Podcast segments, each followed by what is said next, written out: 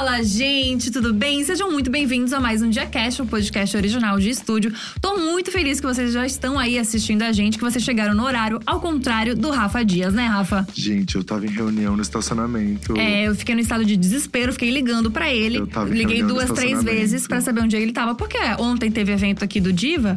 Ele, a gente sabe Oi? quem tornou, a gente Ih, sabe quem a tornou. imagem do CEO. Tava com uma champanhota aqui ontem na hora que eu fui embora. Então, realmente, eu pensei, acho que Rafinha não vem. Acho que Rafinha tá Não, com eu, também achei que eu, eu também achei que não vinha, mas surpreendentemente, Tá aqui. eu tô aqui. Não, mas, gente, eu tava numa reunião no estacionamento, eu juro.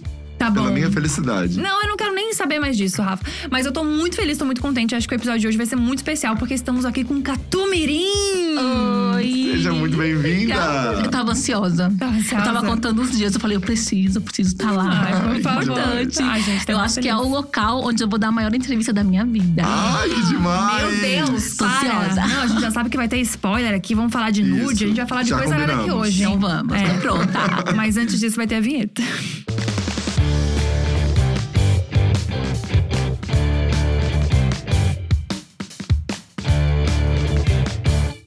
Diz uma coisa, Catu, como é que a Catu se apresentaria pro mundo? Uma breve história da vida de Catumirim.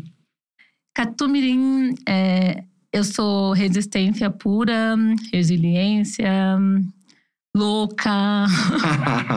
Tenho meus altos e baixos. Eu falo apenas da minha essência, sabe? Depois eu falo da profissão, depois eu falo do rap, da atriz. Eu sou uma pessoa que tá em constante evolução.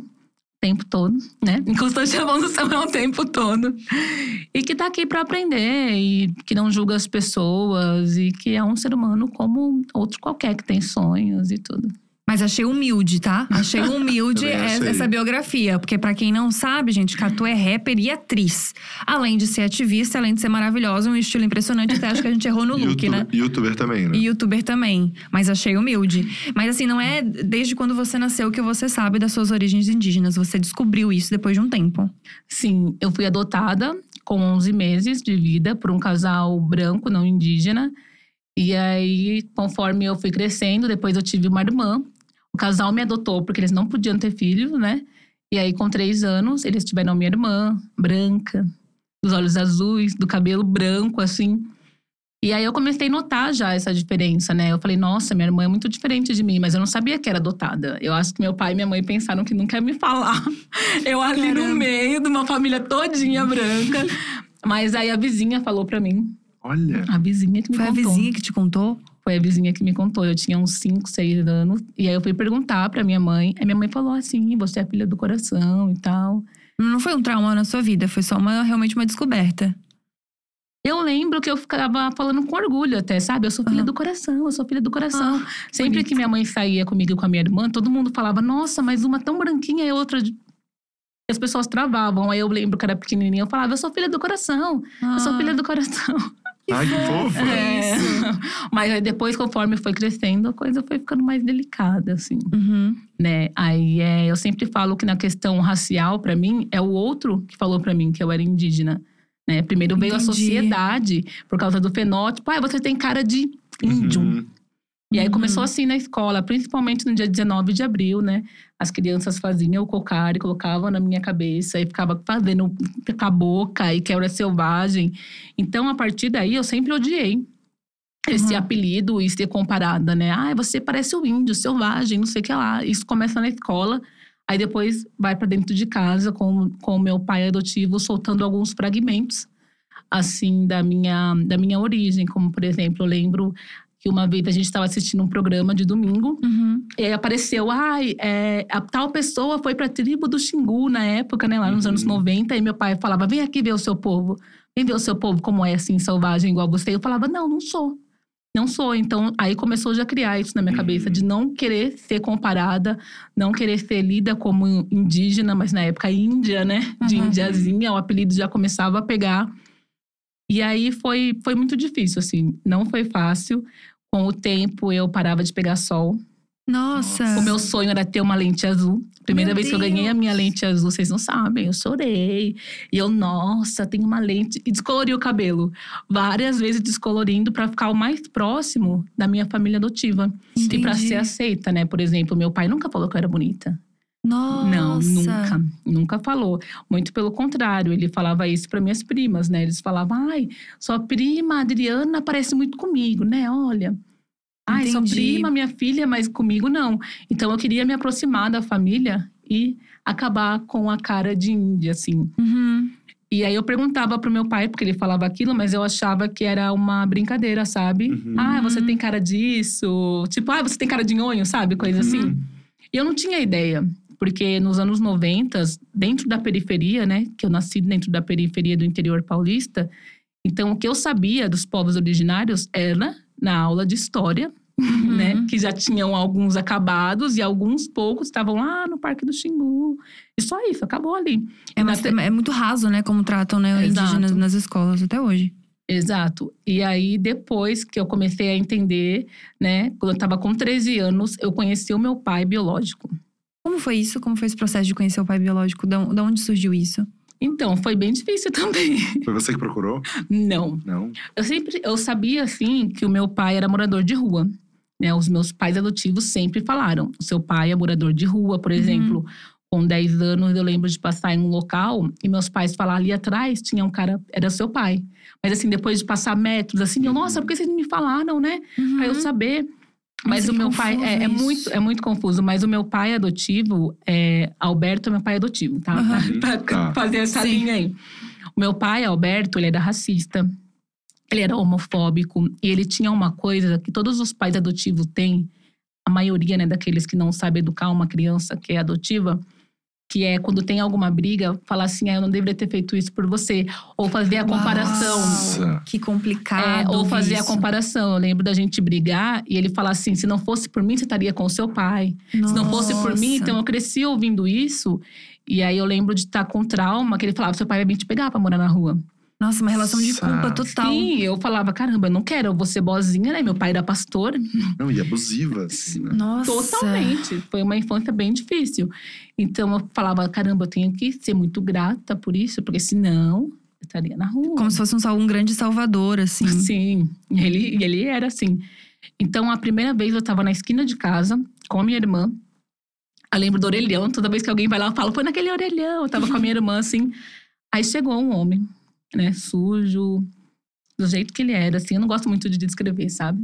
Aham. Mas ele chegou e falou: Você sabe quem eu sou? E aí eu lembro que eu segurei no, no orelhão assim e falei: Eu sei. Aí ele falou: Sou seu pai. E eu queria te pedir desculpas. E aí ele começou a chorar e começou a falar uma coisa com a outra. E eu lembro que eu fiquei morrendo de medo. E eu olhava pra minha irmã assim, tipo, ele falando, e eu, aham. Então tá, e querendo sair embora, Aham. sabe? Aí ele falava: Você tem a cara do nosso povo. Sabe quem é o nosso Nossa. povo? E aham. Tipo assim, sabe? Ignorando totalmente. Ele, nosso povo é bororo. Você é a cara Bororo. das suas vozes. Nosso povo é bororo. Não esquece disso. Aham, beleza. Falou. E saí correndo pra minha casa. Corri pra minha casa branca, assim, de medo. Aí eu falei pro meu pai. Eu acabei de conhecer meu pai ali na esquina. Ele, ah, aquele é o seu pai. Não, mesmo, indião mesmo. Aquele é o seu pai. Você viu como que é? Aí começou, né? Entendi. Aí começa, você viu? O que, que eu tirei você? E você não dá valor na sua família. Então, a partir Nossa. daí, eu não gostava de comparar, né? E eu sou a cara do meu pai, assim. Então, eu nu- nunca gostei. Eu achava que era uma ofensa me chamar de indiazinha. Uhum. E aí, depois, nos anos 90, veio uma novela também. eu acho que era Uga Uga Nossa. Sim. que tinha que tinha uma, uma indígena lá com os dentes bem tortos. E na época meus dentes eram bem tortinhos assim, e todo mundo chamava dela. Então toda vez era isso, era pra uma coisa muito selvagem, muito feia, denegrindo. Indo assim. pro lado do, do bullying mesmo. Exato, então eu não gostava. E aí queria sempre, né, ser loira, o sol? Menina, jamais. Eu era quase um vampiro. Eu saía depois das 18 horas pra não pegar sol, pra não ficar com. Eu queria que a minha cor mudasse, né? Não tinha como. Essa né? pele não Nossa, ficar... que loucura. Nossa. Isso eu lembro que eu falava, caramba, o que será que o Michael Jackson fez? Tipo assim. Meu Deus! Eu ficava Nossa. assim, ó. O que será que ele fez? Que Nossa, mas que, que loucura crescer sem referência mesmo, né? Não, não tinha. Porque as referências que você tinha de indígenas era isso, a novela. Uga Uga, que as pessoas. Exato. Era o selvagem, a selvagem. Tipo, não era uma coisa Não, que tu tinha no teu dia a dia, de que era uma coisa positiva, uma referência Não. positiva. claro que não. Até hoje a gente tem pouquíssimas referências, né? Então você Uhum. imagina nos anos 90, com o recorte da periferia de uma escola pública naquela época ainda. Nossa. E aí, quando eu descobri que era do povo boy bororo, eu falei pra minha professora. Eu lembro que estava tendo uma aula de história. Eu falei, professora, eu sei que eu sou de um povo chamado Bororo, né? Naquela época a gente fala Bororo, porque boy Bororo geralmente co- costuma conhecer como Bororo, Bororo, Aham. sabe? E aí ela falou: ah, o seu povo foi extinto há muito tempo. Não Nossa. existe mais ninguém. Aí eu falei, eu lembro que eu pensei, nossa, eu sou a última. Será que meu pai tava mentindo? Será que ele é bem louco? E aí, várias coisas, eu deixei aquilo passar também. Você nunca mais viu ele? Desculpa, depois desse Não. episódio, você nunca mais viu Não, ele? e ele faleceu. Nossa, Não. que triste. Aí ele faleceu. E E aí, o seu pai é adotivo também ou não? Porque você fala num tom do passado. os assim. dois faleceram. Ah, os dois, tá. Os dois faleceram. Mas você tem contato com a sua família adotiva ainda? Só com o meu irmão. Entendi. Só com o meu irmão por parte de mãe, assim. Uhum. Com a minha mãe adotiva, não. A gente não tem contato algum. Né? Ela é uma Uhum. pessoa que ela tem a religião dela e Uhum. tudo que eu sou é o que ela abomina. É Entendi. tatuagem, orientação, Uhum. identidade, tudo, tudo isso ela não gosta. Então a gente fica cada uma na sua, assim. Uhum, entendi. Depois desse processo que você ouviu o seu pai, porque por mais que você tivesse, fosse uma criança que tivesse com medo daquela situação inteira, alguma informação entrou, porque você guardou aquele nome, porque parte de você queria entender aquilo também, né? Você mandou, falou pra sua professora, ela falou isso, e a partir disso, como é que você foi descobrindo quem você era? Menina, eu tô escrevendo um livro, né? Tô escrevendo um livro, porque é Por muito favor. louco. E aí, na minha cidade vizinha, meu pai tinha um Fusca. Meu pai. Agora que vocês sabem que um eu só tive uma relação, vocês sabem que é sempre meu pai Uhum. adotivo, né? Isso, Aham. isso. Meu pai era. Ele só gostava de Fusca. E aí, um dia, o Fusquinha quebrou. E ele foi levar num mecânico na cidade vizinha, que é Jundiaí. E aí, ele chegou no mecânico, tava escrito assim no muro: Bororo. E tinha um índio. Oxe. Se você der Google agora, você vai achar a mesma oficina, porque agora eles são maiores, se transformaram numa rede. Eu comecei a passar mal no Fusquinha, eu falei, ele tá indo me devolver? Ah! Tipo assim, eu Caramba. liguei os nomes, falei, meu pai tá indo me devolver. E aí eu, eu lembro que o Fusquinha ficou numa garagem assim, eu assim, olhando, será que meu pai tá aqui? Será que meu pai tá aqui? E aí foi a segunda vez que eu vi o nome do meu povo, só com aquela, aquele retrato assim, né? Aham. Pintado de índio, mas Uhum. também não entendi nada. Não sabia o porquê. Depois que eu fui entender que, na verdade, as pessoas pintam, né? Tudo, né? O Uhum. índio, ele tá no logotipo de tudo que a gente quer Uhum. falar que é, que é mais selvagem, assim. E aí eu não entendi também, falei pro meu pai. Meu pai, meu pai não ligava muito para as coisas que eu falava, sabe? Ele gostava muito mais ele de falar, assim. E aí eu não tinha computador em casa, Uhum. nunca tive. Demorou para ter alguma coisa assim que era fora da, do contexto de igreja na minha casa. Ahn, em 2003, eu fui ter contato com a internet, né? Dos meus amigos ainda, com aqueles computadorzinhos assim, e comecei a pesquisar. Aí eu falei, caramba, não existe só o povo do Xingu, não, existe outros. Aí já começou a abrir, mas aquela coisinha ainda cheia de estereótipo, né? Uhum. E aos poucos, e aos poucos. Aí eu entendi que o meu povo estava em Mato Grosso, está em Mato Grosso. Uhum. E aí eu comecei assim, nossa, mas eles estão muito longe. Como que eu vou chegar? Eu vou chegar lá e bater palma e falar, oi! então, eu tinha um pai, eu moro. E pra explicar essa história Aham. totalmente confusa, confusa, né? E aí, Tinha coisas que nem você sabia, Não. né? Que tava acontecendo. até hoje as pessoas demoram pra entender. Eu tenho que contar a história todinha, assim, porque se eu esqueço uma parte, a galera meio que se perde, assim, Uhum. sabe? E aí eu falava, como que eu vou chegar lá, né? E eu falei, será que eles têm Orkut? Quantos anos você tinha aí? Nossa, eu tinha deze- 17, 18 anos, assim. É. É, com 19, é por aí. Bem na formação, assim, né? Aí eu fui no Orkut e procurei, tinha várias comunidades. Aí eu achei a primeira comunidade lá, índios não sei o que lá. Falei, vou entrar pra ver. Aí eu conheci o Yamalu e Bambam, que é do Parque do Xingu. Uhum. E comecei a falar com ele, comecei a conversar com ele. A primeira coisa que eu pensei, olha como a gente é. Por isso que eu não julgo ninguém. Eu falei, caramba, você tem internet? Caramba! Eu falei, caramba, você tem internet aí no Parque do Xingu? Porque o que a gente vê aqui fora é que Uhum. então só pelado andando no mato, né? Aí ele tem sim parente. Aí eu, o que que é parente? Tipo assim, para aquele da minha família? Aí eu já começava. Aí ele, não, parente é todo outro indígena, né? Aí ele, você é indígena também, né? Eu falei, é, não entendi nada, né? Porque pra mim eu tinha que nascer lá Uhum. junto com ele. Sim. E aí o Am- Yamalu e Bambam foi o primeiro que eu tive contato de Que ser legal. outro indígena. E aí ele falava pra mim: vai atrás do seu povo, não desiste, a gente tá aqui, não é bem assim.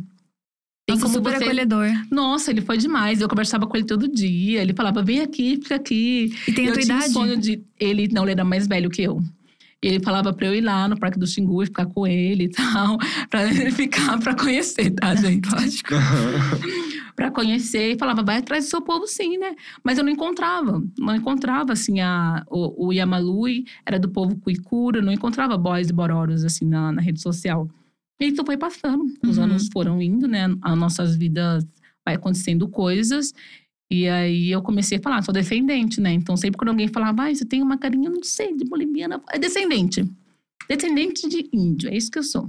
Uhum. E aí as pessoas não se espantam, né? Porque quantas pessoas a gente conhece que fala que é descendente de índio? Sim. Uhum. Não é, ah, sou descendente de índio. E eu falava isso, todo mundo, ah, beleza, acabou aí. Uhum. E aí, é, eu falei, caramba, eu queria muito ter esse contato com a terra, com uma etnia, porque tem coisas que não foram respondidas para mim, que eu queria saber se é sensações, sonhos, cheiros, que não foi, que não, não estava na minha narrativa enquanto filha de pastor. Eu Uhum. preciso saber o que que veio da minha família, o que que é, é essas coisas que eu sinto, por exemplo. Eu lembro que para ir para a igreja a gente passava por uma casa do candomblé e eu Uhum. sempre queria entrar lá.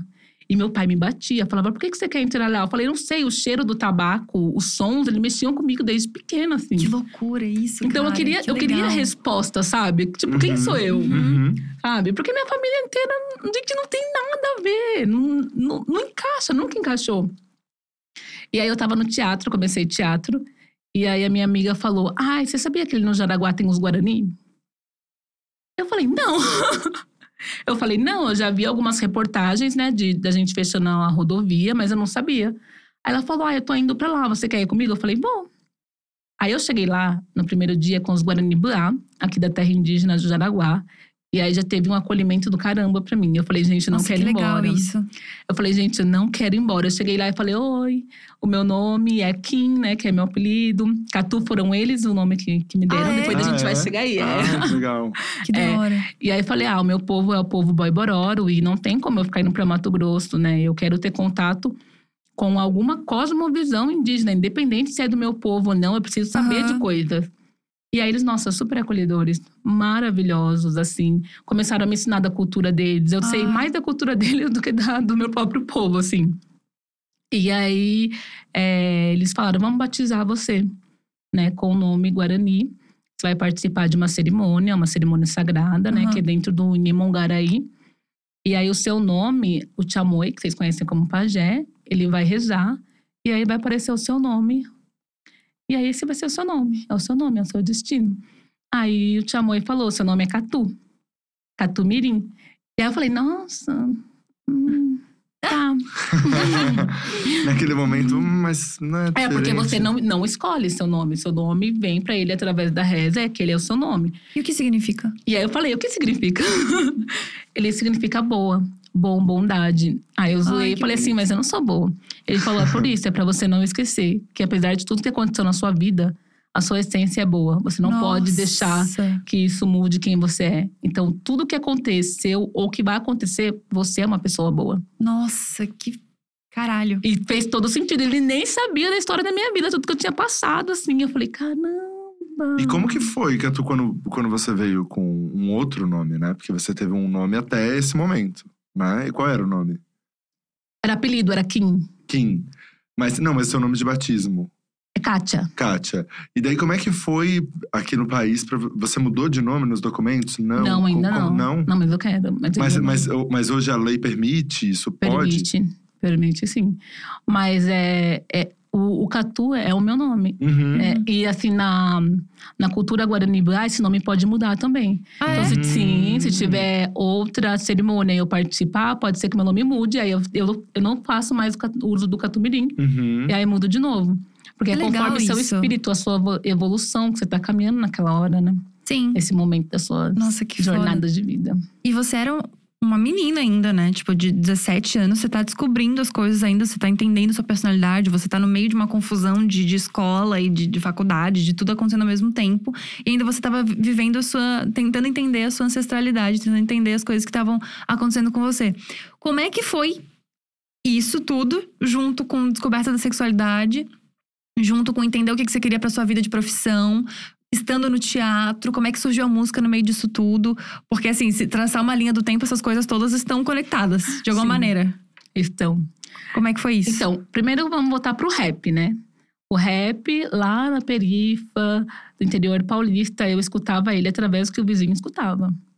Então, a partir daí, já me veio a sensação de que meu pai impedia livros de entrar na minha casa. Nossa, Meu pai impedia televisão. eles eram bem religiosos, Como um fervorosos. Como, não podia nem usar base na unha. Nossa. Nossa. Eu passei base na unha uma vez, quase perdi meus dedos. É, foi bem, foi bem complicado, Caramba. assim, foi bem complicado. Então aí, é, eu falei, caramba, livro eu não posso. A primeira vez que meu pai pegou lendo um gibizinho assim, ele foi e falou, tem que ler a Bíblia. Aí eu falei, caramba. E aí meu vizinho começava a escutar rap, não tinha como meu pai impedir o rap. Você podia fechar a porta, Sim. você podia fechar tudo. Mas Não você via. conseguiu ouvir? Eu conseguia escutar. Que incrível. A, E a aí- cultura, a arte é muito foda. Nossa, Como a cara. música, né? É. ela ultrapassa isso. E aí depois foi no intervalo da escola, que teve o Grêmio lá, e a diretora falou: a gente vai começar a colocar música no intervalo e o Grêmio vai cuidar. E eram os meninos só rap. E aí eu começava, eu escrevia poesia, escrevia diário, né? Eu acho que na- no meu contexto ali era Aham. o que eu tinha pra desabafar e pra falar, tipo, minha vida é uma merda. Loucura, a arte, você escape disso, né? sempre Porque você foi. poderia ter feito É. qualquer outra coisa. Você poderia ter ido pra Exato. qualquer outro caminho. Você Não, escolheu a arte podia ter escape. pego a Bíblia e ficar ali. É, exato. Tipo, naquele negócio. E eu peguei a Bíblia e fiquei ali. Sério? Eu peguei, é isso que meu pai odiava. Eu li a Bíblia assim e falava, mas isso não é assim, você não leu. E eu, meu pai odiava Uau. isso. Incrível, porque eu era Desde também super pequena, questionador. eu Que questionava e ele odiava, sabe? E aí eu apanhava de novo. Caramba, nossa, deve ter sido uma infância muito difícil. Foi. É muita terapia. É, Sim. hoje a gente ri, né? Mas a gente É. sabe o quão complicado é pra várias crianças que estão passando por isso hoje, né? E sabe o que eu acho incrível? Tipo, vendo a tua história, as coisas que tu tá contando, como a gente já é, né? Independente da nossa criação. Lógico que a criação tem todo, to- milhares de ferramentas que a gente utiliza a partir disso.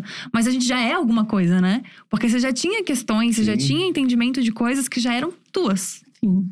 Sem, sem ninguém te falar sobre isso. Não. Isso é muito foda, assim. É muito louco. Eu lembro que meu pai falava, Deus, não sei o que lá na igreja. Eu falava, Deus tá na natureza. Nossa. Eu acho que eu sinto muito mais Deus quando vocês vão pro monte, vocês estão em contato com a natureza. Mas quem te ensinou isso? Como você tá aprendendo essas coisas aí? É na escola? Eu vou tirar você da escola, hein? E eu falava, não é na escola, eu só sei. Olha que Por isso que eu falava, isso. caramba, de onde que veio isso, né? De onde que veio esse contato que eu tinha Uhum. com a natureza e com o cosmos, de pensar coisas que não. A gente sabe como que é uma criação na igreja. Uhum. Eu lembro de cantar a musiquinha assim, falando é, que Deus não gostava de criança mal criada, sabe? Caramba. Então, o Deus que era passado pra mim na igreja era ser vingador aí, ditador. Era um Deus bravo, né? Sim, era um Sim. Papai Noel bravo pra mim, assim. Foi, é, era uma grande questão também quando eu era pequena, que eu falava, nossa, mas.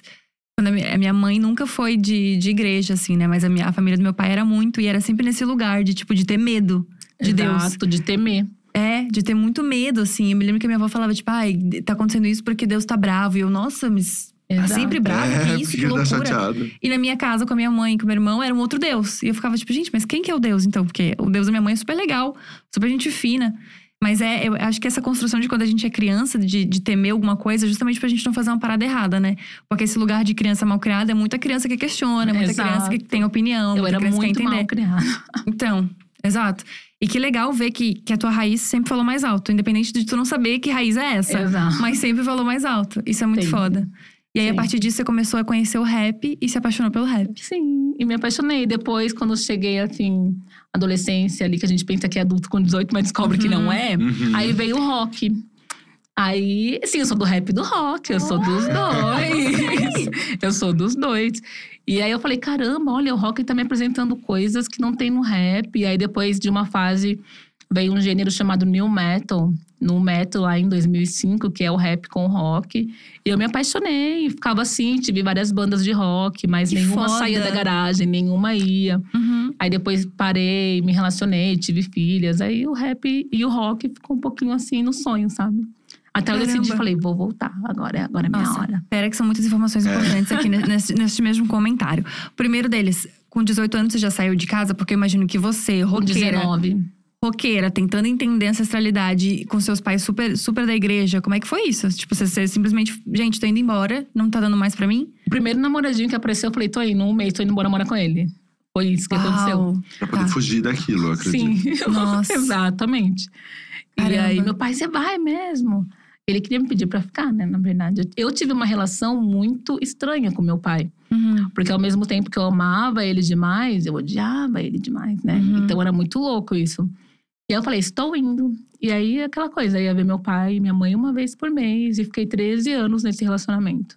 13 anos com- com 13. essa pessoa. 13 Que legal, anos. que foda isso. Muito tempo. E aí, Foi, que era um homem, né? É, Um relacionamento hétero. exato. e você falou que teve filhas. Teve um filho com ele. Um filho com ele. Que foda. Que legal. Então, além de tudo, mãe também. Sim, sou mãe. Meu Deus, que maravilhosa! Tá, e aí aconteceu isso, e aí você não, não, não deixou de, de tentar entender a sua ancestralidade. Mas quando é que foi o ponto que você começou a assumir isso como sua identidade mesmo? Porque hoje é uma coisa que a gente olha pra você e, você e você fala sobre isso. Você representa isso. Quando é que foi essa virada de chave? Eu acho que foi quando eu comecei a fazer teatro pós-dramático. E aí a gente, meu diretor falou, teatro pós-dramático, o ator estuda o ator. Uhum. É o espelho. Eu lembro de um dos primeiros jogos assim com espelho. E aí eu me pintei e falei, caramba, quem eu sou? Tipo, Ah. aquilo que meu pai falou pra mim, você é de um povo, o que que aquilo vai mudar? O que que eu posso fazer? Tipo, eu sou uma pessoa que desde criança é, enfrentava. Meu primeiro enfrentamento foi meu próprio pai, né? Eu apanhava muito porque eu enfrentava, não ficava quieta. E meu Uhum. pai era, tinha dois metros, o apelido dele era Hulk. E eu, pequenininha, falava: não é assim, não. Não vai ser desse jeito. Entendeu? Tchá, tchá. com o meu pai. Então eu falava: como que eu posso usar? E eu sempre tive um jeito diferente de conversar com as pessoas. As pessoas ficam assim quando Exatamente, a gente tá tipo, caramba, que loucura. Não, Eu- e o chat também, tá todo mundo, gente, que voz, que coisa. E aí eu falei: caramba, o que, que eu vou fazer pelo meu povo agora, né? Aí eu falei: tá, eu acho que eu vou começar a falar que eu não sou descendente.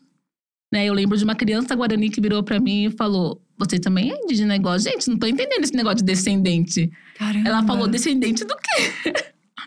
e aquilo foi tchá na minha Aham. cara. Falou.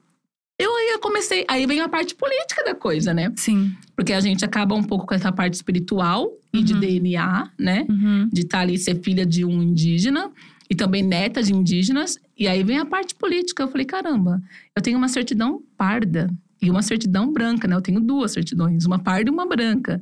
Qual é a minha identidade? Qual é a memória? O que, que eu vou querer daqui pra frente? O que, que vai mudar? Eu falei: não, eu sou indígena. Aí as mesmas pessoas que perguntavam falavam, mas é como? Eu falei, ué, quando eu falava descendente, pra você tudo bem. Agora que eu sou indígena, não sou. Não, porque os índios nascem. E aí, automaticamente, tendo que falar da minha narrativa e explicar, me torna uma ativista sem querer, né? Uhum. Porque é o tempo vivência todo- por si. Exato. Porque as pessoas em roda de conversa, aí quando você vai ver, tá um bate-papo. Aí quando você vai ver, você escreveu um texto que foi comigo. Escrevi um textão no Facebook. Aí depois montei uma página chamada Visibilidade Indígena. Uhum. Aí depois fui e montei outra de indígenas LGBTQ. E aí Uhum. quando você vê, você tá falando tantas pessoas te escutando e foi. Exatamente é, esse ponto, assim, que, que você trouxe, que é, é o que a gente sempre fala aqui, quando as pessoas veem que são LGBTQIA+, enfim.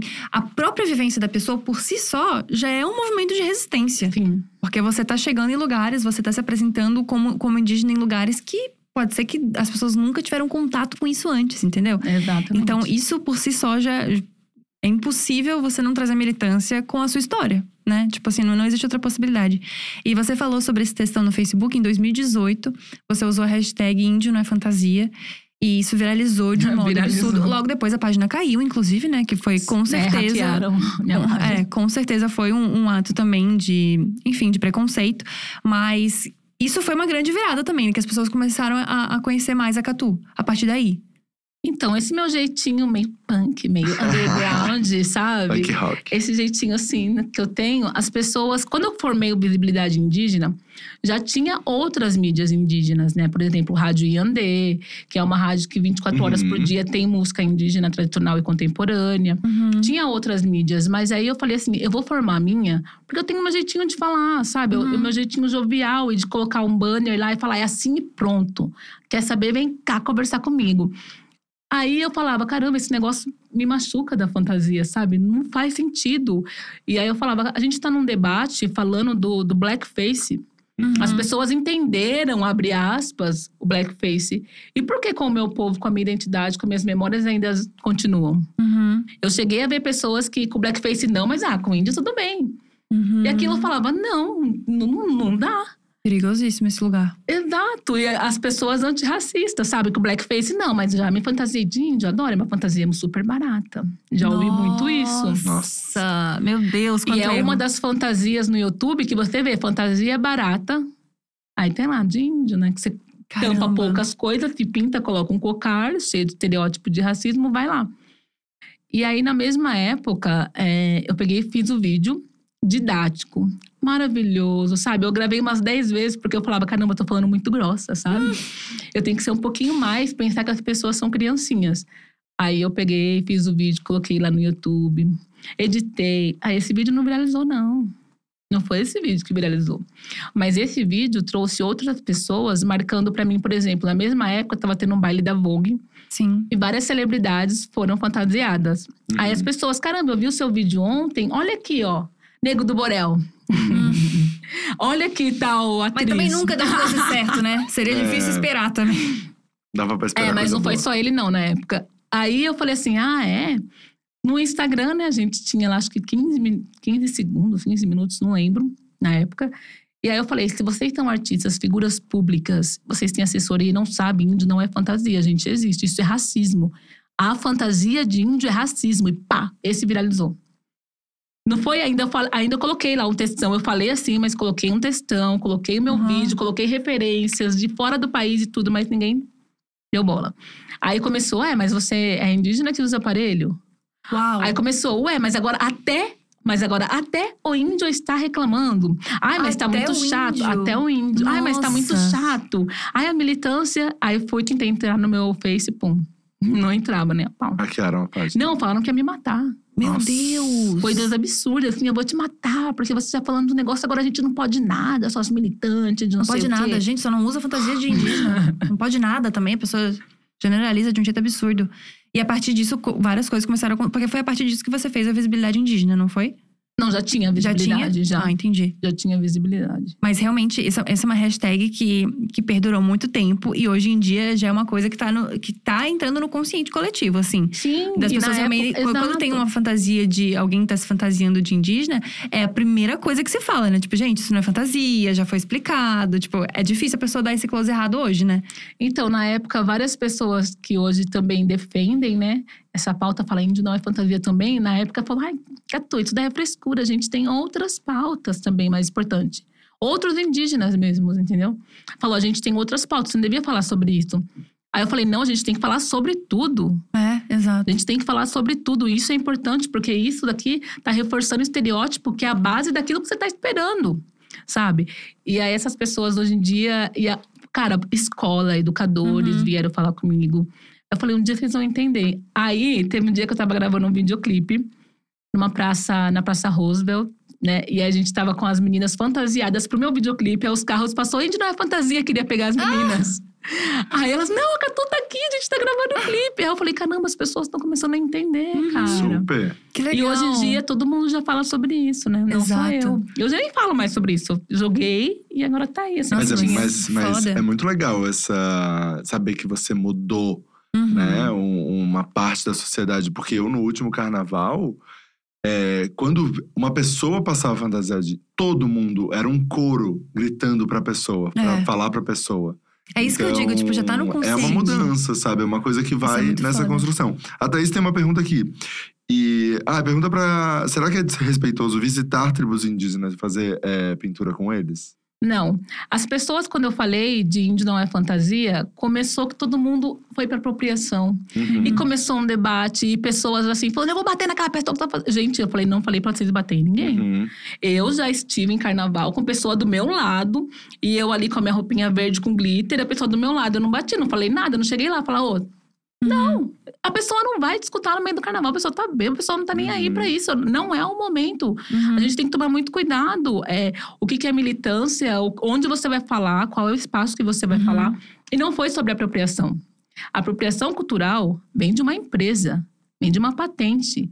Não é porque a pessoa está com cocar que ela está fantasiada. Entendeu? Nossa, entendi. Não é a mesma coisa. Então as pessoas falaram assim: ah, mas vocês vendem exatamente. Se eu pegar e te dar um cocar e falar, ó, esse aqui é um cocar muito sagrado, quando você estiver precisando de força, você usa e você reza assim, nós estamos te dando como presente. Eu duvido que você vai usar no carnaval e vai ficar batendo na boca. Claro que não. Você não vai. Então a gente vende as nossas artes. A sabedoria tá ali para ser compartilhada. A fantasia, ela vem regada de postura raci- racista, né? Uhum. A pessoa bate na boca.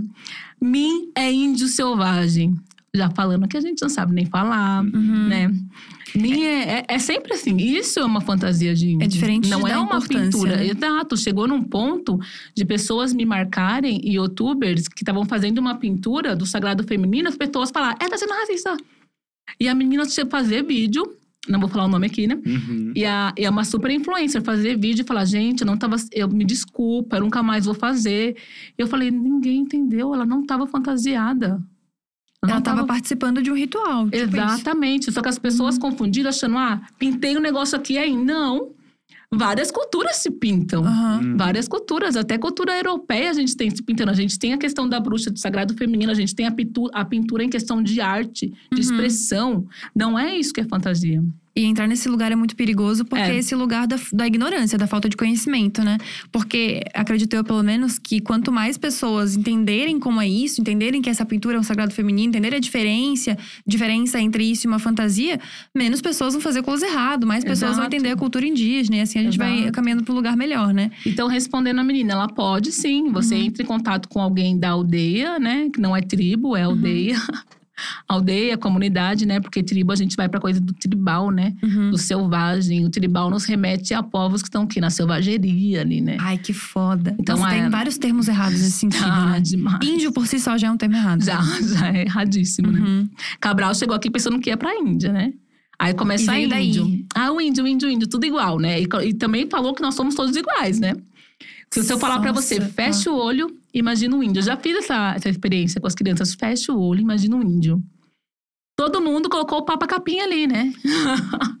Caramba. É tigelinha, é a cor de rosto, é magrinho, tá tampando. Todo mundo imagina a mesma coisa. Tá no inconsciente coletivo isso. E aí você vai, tá, então pega o dicionário. O índio é o que no dicionário? Índio é o metal da tabela periódica.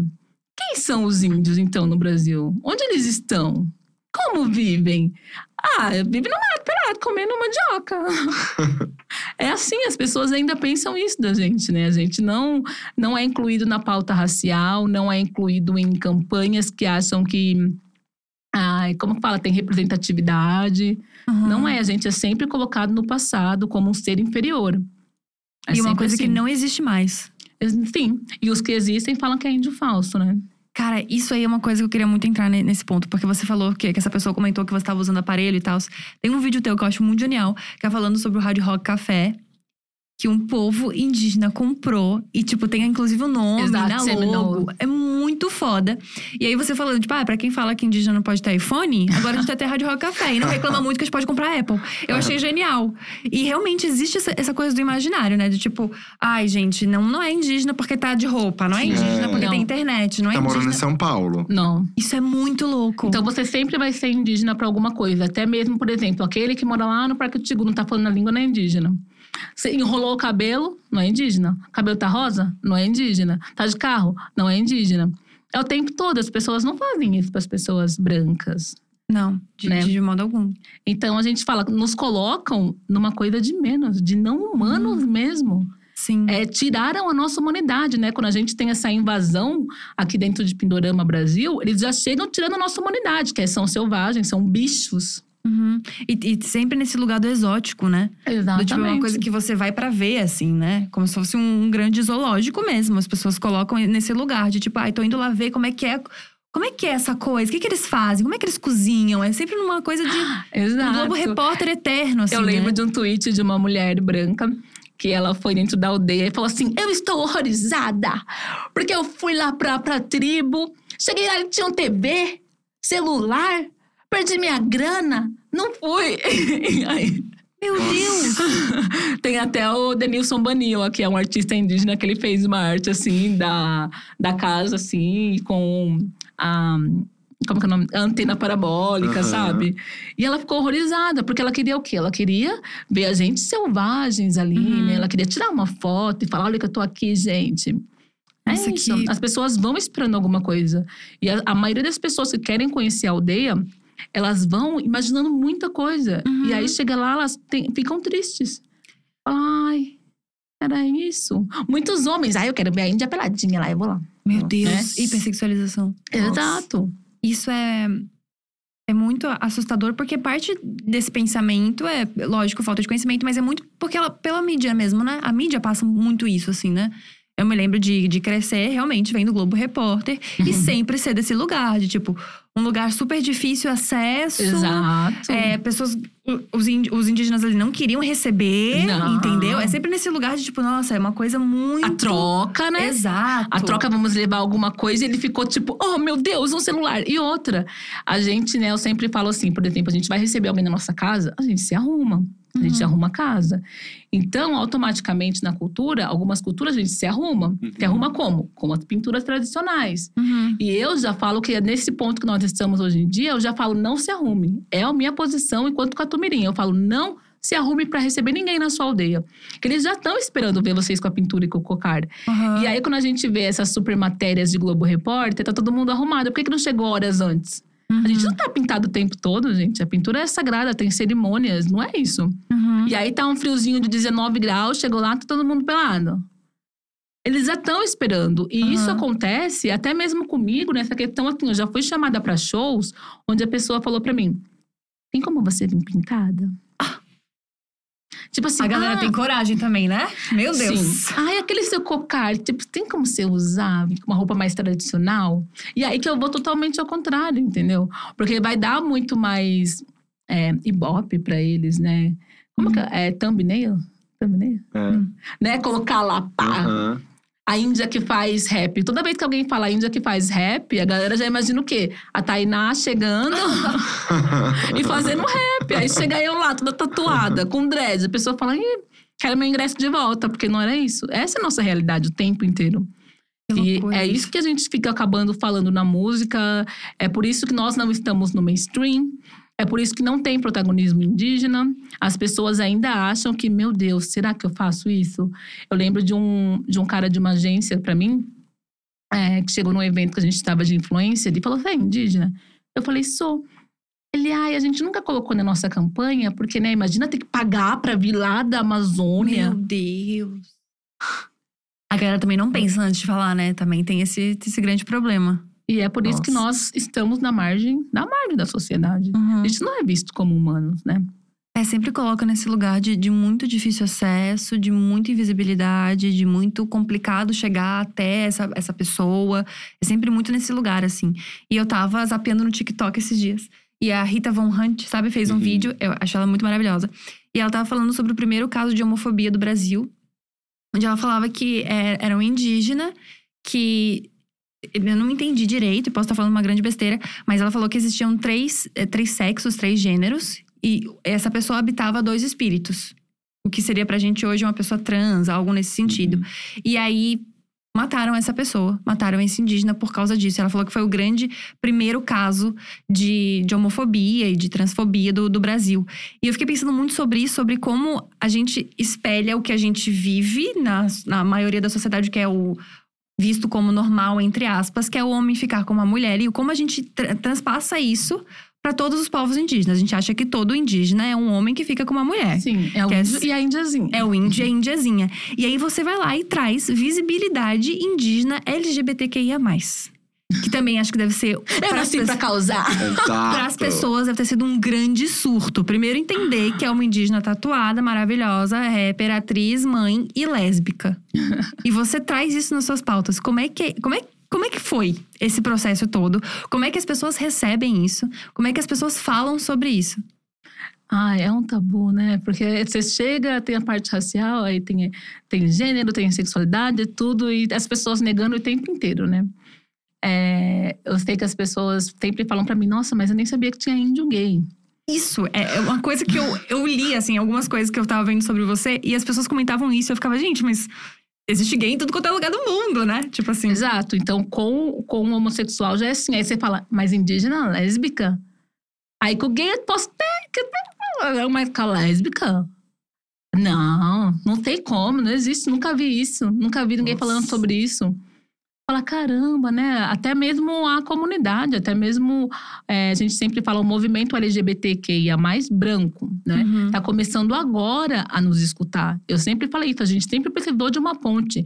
Porque o movimento LGBT sempre foi racista. Uhum. Uhum. Nunca estivemos na E pauta. machista também, né? Exato, nunca fomos escutados. E é lesbofóbico também. É, exato. Nós somos o primeiro ali da UL e a gente nunca é Uhum. falado. E muito mais eu, indígena e lésbica ainda. né? Ninguém fala comigo, não.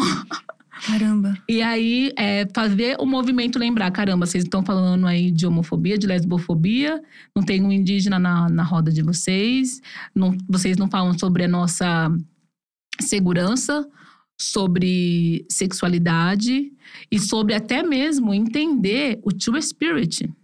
Né? Que nem, por exemplo, não se pode colocar e querer entender a cosmovisão de um povo falando assim, ah, todo True Spirit era trans. Uhum. Não se pode fazer isso sem saber a cosmovisão de um povo. Porque senão você entra, como assim trans? Mas se não tinha gênero? Não tinha gênero. Não, várias, várias povos não tinha. Não tinha isso de gênero, Que foda isso. né? E aí, pra Nossa, ser isso pra trans, entrar na cabeça de alguém. pra ser trans, você tem que trans- transicionar Uhum. entre os gêneros. Aham. E aí, como que aquele indígena era trans transicionar se não tinha gênero? E por que que a gente ainda tem essa, esse pensamento de, por exemplo, pose corporal ligada à orientação sexual, né? A gente tem um vídeo antigo de um povo, que eu não vou saber o estado do Brasil, mas que teve contato com outra aldeia, né? Que foram pedir comida e eles estavam, tipo... Todo mundo falou que era gay. O povo não sabe nem o que tá acontecendo no Brasil, sabe? Viram ele uma, duas vezes. Todo mundo falou, ai, os indinhos gay. Nossa, é que é uma coisa que. Que realmente é difícil de entrar, porque é isso que eu falei. Tipo, a gente pega a nossa vivência Exatamente. e quer jogar pra um Exatamente. povo que não é E é sempre até. Quando eu vejo algumas pessoas falando na questão do True Spirit, colocam assim, por exemplo, gente, mas até os índios eram até trans. os índios. Nossa. Caramba, você acabou de cagar na sua fala, Nossa. meu amigo. Eu já escutei isso demais, de pessoas querendo referência e falar, gente, mas até os índios eram trans. Até os índios é puxada. Como que vocês querem falar agora que não existimos se até eles eram? Nossa. Aí a gente fica, meu Deus do céu. Como é que, como é que se pode mudar isso? Como é que se pode trazer pra, pra mídia mesmo, pro entendimento? Porque é, parece que é isso. Parece que falta realmente as pessoas pesquisarem e entenderem sobre. É total falta de conhecimento mesmo. É, eu acho que é a escuta, né? A Uhum. gente tá sempre falando, falando, falando e escutando pouco. Uhum. É escutar a cosmovisão daquele povo, saber o que, que é o homem, o que, que é a mulher para aquele povo, saber o que, que ou também o que, que a colonização fez, né? Por exemplo, a colonização, a homofobia, ela paira na cabeça de todos nós. Uhum. Não é porque eu sou indígena que eu não vou conhecer povos e pessoas indígenas que são, que, que são lesbofóbicas, Uhum. entendeu? A colonização está aqui na nossa cabeça. Entendi. Então, a- às vezes a gente quer falar sobre a LGBTQ-fobia, né, para o homem branco, mas a gente também está tirando ela das nossas comunidades, Uhum. entendeu? Porque a gente tem uma história de massacre, uma história de evangelização. Já chega falando, ó, vocês não são humanos, o jeito que vocês se relacionam é errado, vocês Nossa. precisam ficar o quê? Homem com homem, não, homem com mulher e casar, né, perante Deus. Então a gente tem esse, essa violência aqui. E essas e pessoas que- tirar tudo isso é difícil, não é fácil. E essas pessoas que fizeram isso são tidas como heróis, né? Que é o que só que é piora. os nossos É. assassinos bandeirantes. É, são vistos muito mais como heróis do que realmente o entendimento do povo indígena, assim, né? É difícil tu, tu pensar. ah, alguém fala, tipo, ah, me fala um grande nome indígena.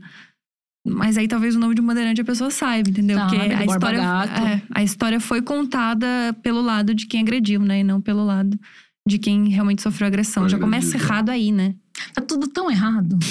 Que se começar a falar, Nossa. que É, é tudo- é tanta coisa errada, tanta coisa Nossa. errada, menino. Hoje em dia, realmente. Com, Tá, né? Até a fake news, né? Começa com a gente, É. né?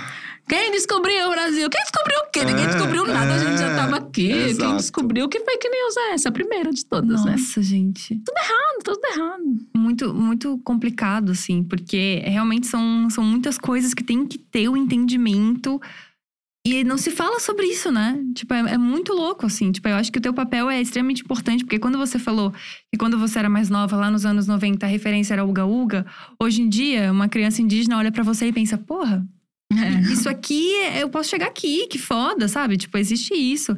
Existe é, uma pessoa que é lésbica dentro do, do rolê indígena. Tipo, existe, existe uma referência de muita coisa. Você é referência de muita coisa, Exato. sabe? De artista, de atriz, de, de rapper. Isso é muito legal. E eu queria falar um pouco sobre realmente essa, essa, esse entendimento da sexualidade. Porque você falou que ficou 13 anos casada com um homem. E como é que foi a partir disso? Como, onde é que você se entendeu? Foi o processo, assim, então, na verdade, eu sempre fui lésbica. Ah, é? As minhas primeiras relações sexuais e afetivas foram com mulheres. Foram totalmente ao contrário. Assim, meninas, meninas da igreja. Sério? Menina, ai, como eu sofri nessa Ai, gente, não foi fácil. Não foi fácil. A gente gosta de fofoca, pode contar é, inteiro. pode contar. Ai, a gente tem tempo. É, chegou, chegou, chegou a meia hora da fofoca, Adoro galera. Fofoca. Menina Adoro. na igreja, mas daí é, eu tenho a sensação que quando você começou esse relacionamento hétero foi um pouco pra fugir do seu pai. Foi uhum. isso um pouco? Pra fugir de várias coisas que vocês vão entender agora. Ai, meu Deus, bora. Vamos lá. Adoro então, uma fofoca. Eu, é... lembro, eu lembro a primeira vez que eu comecei a gostar de uma menina da igreja. E aí ela não queria nada comigo. E aí eu pensava, caramba, é um né? clássico, né? Um clássico. Ela não quer nada com. É isso que... Não, não queria nada comigo, ah, porque tá. a gente estava é um na igreja. Né? É um clássico? É, é um clássico. Geralmente, a gente se apaixona por um boy que um boy não quer a gente, uma menina que não quer a gente. Nunca e é quer. um clássico. Nunca quer. E aí eu tinha vários recortes quando eu comecei a descobrir que eu gostava de mulheres, né? O primeiro, a decepção da família. Hum. Vamos lá, eu sou adotada, Ai. racializada, era gorda se eu falar pro meu pai que eu gosto de mulher, ele vai me matar. Ele vai falar, meu Deus do céu. Se uma base na unha já era um escândalo, não, imagina. Não, e na frente Deus. da minha casa tinha um casal sapatão. E meu pai ficava falando, a Beth, você viu? E eu ficava, meu Deus, eu queria tanto ser amiga da Beth. Ah! e, a Be e aí eu cheguei a ter relacionamento com amigas que iam dentro de casa como amigas, que a gente tinha que fingir que tava namorando com outro cara. Nossa. E aí é, começou um jogo de poder comigo e com a questão de, de orientação sexual. Como eu sabia que não dava, não tinha como eu ser feliz com outra mulher no contexto, dentro de casa, eu ficava com as meninas na rua e falava pro meu pai que namorava meninos, né? É um uhum. clássico. Um clássico. um clássico. Sim. Mas aí veio outra coisa, a questão da gordofobia, né? Eu era uma adolescente gorda. Aí na escola eu comecei a conhecer casais e mulheres lésbicas, sapatões na escola. E no meio delas eu não me sentia em casa, porque elas sempre ficavam com as meninas padrão. Hum. E eu falava, caramba, eu, eu sou gorda, racializada, essas meninas não vão querer ficar comigo. Eu não tenho nem coragem, tipo, de chegar assim, sabe? Mas quem queria ficar comigo? A indinha gordinha, os homens. Porque eles tinham esse fetiche. Nossa! E aí, na raiva, várias vezes, a primeira vez que eu fiquei com o menino foi porque eu queria ficar com a menina da igreja. Ela não quis ficar comigo, que ela nem sabia. Mas ela, eu gosto do salto do fulano. E eu lembro que eu fui dar em cima dele e eu fiquei com ele. Pra, pra fazer Foi pra ela sofrer. Mesmo. Foi pra causar. pra causar. E aí, isso, isso eu descobri na terapia hoje em dia, viu? mas isso começou com esse jogo de poder. E aí eu comecei a ter um estilo de homem que eu ficava. Que as, eu falava para minhas amigas, ah, o cara que eu gosto, ele é tão feminino. Ele tem uma alma feminina, eu falava. E assim, eu sempre fazia questão de ficar com homem cabeludo, só para começar. Porque eu achava que o cabelo dele caía ele de costa, assim. Mas eu não sabia, e eu falava que eu era bi. Eu pensava, eu sou bi. Eu gosto uhum. de mulheres e de homens, né? É lógico que teve vários problemas nisso, em questão de consumir muita pornografia que é o que eu fazia, mesmo em relacionamento hétero. Uhum. E imaginar que estava acontecendo outra coisa. Sim. Com outra pessoa. Então é, cara, se ferir o tempo todo. Não é uma coisa Sim. fácil. Não foi fácil. Eu sabia também que a minha família não ia aceitar. E eu me perdi. Não, e daí com quantos anos você resolveu falar para as pessoas, assim, que você decidiu? Acho que foi depois dos 13, desses 13 anos desse relacionamento hétero, pelo menos, não? Então, aí, ah, lembrei que você falou como que eu cheguei a, a casar, é, né, a é, fugir. É. E aí tava um saco. Aí eu namorava com uma menina chamada Fernanda. Aí processo vem aí? Aí começa aí, começa aí. Eu namorava com a Fernanda.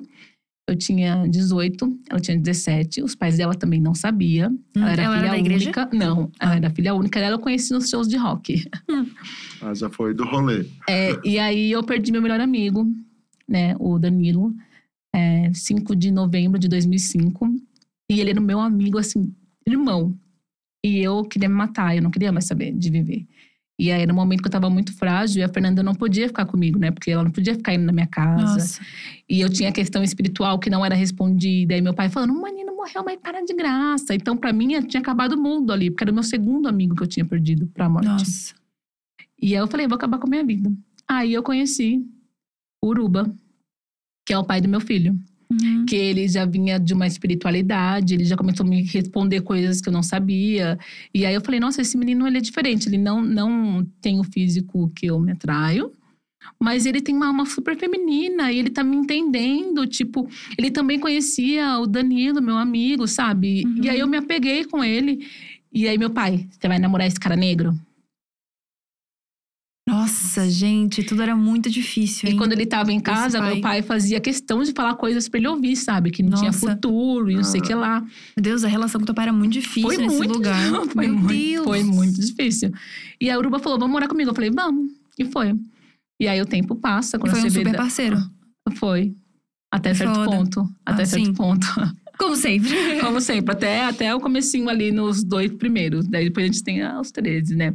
Porque nós éramos muito jovens também, né? Uhum. Ninguém, eu nem sabia o que que era esse negócio de estar casada. Uhum. A gente largava uma 10 mil vezes, a gente se separava 10 mil vezes. Eu falei, vamos voltar pra minha casa. Ele também tinha as questões dele de apego e a gente Uhum. ficava. Aí abriu o relacionamento. Aí depois morou junto mesmo separado. Aí depois eu tive um filho, eu tive um aborto. Aí vem outra coisa, aí vem depressão. Aí isso quando você vê, passou 13 anos. Uhum. Aí no final da relação, quando abriu o relacionamento, eu voltei a ficar com mulheres. E aí quando eu voltei a ficar com mulheres, ele já falou: Nossa, a gente não tá tendo mais relações, né? E pra eu falar, caramba. Aí a gente terminou. E aí eu falei pra minha mãe. Eu falei pra minha mãe, não, minto. Minha mãe falou: Ah, é aquela menina que você tá. Não é sua namorada? Uau. Aí eu- minha mãe tava cozinhando, menina. Eu comecei a me tremer toda. Aí eu falei, mãe, é.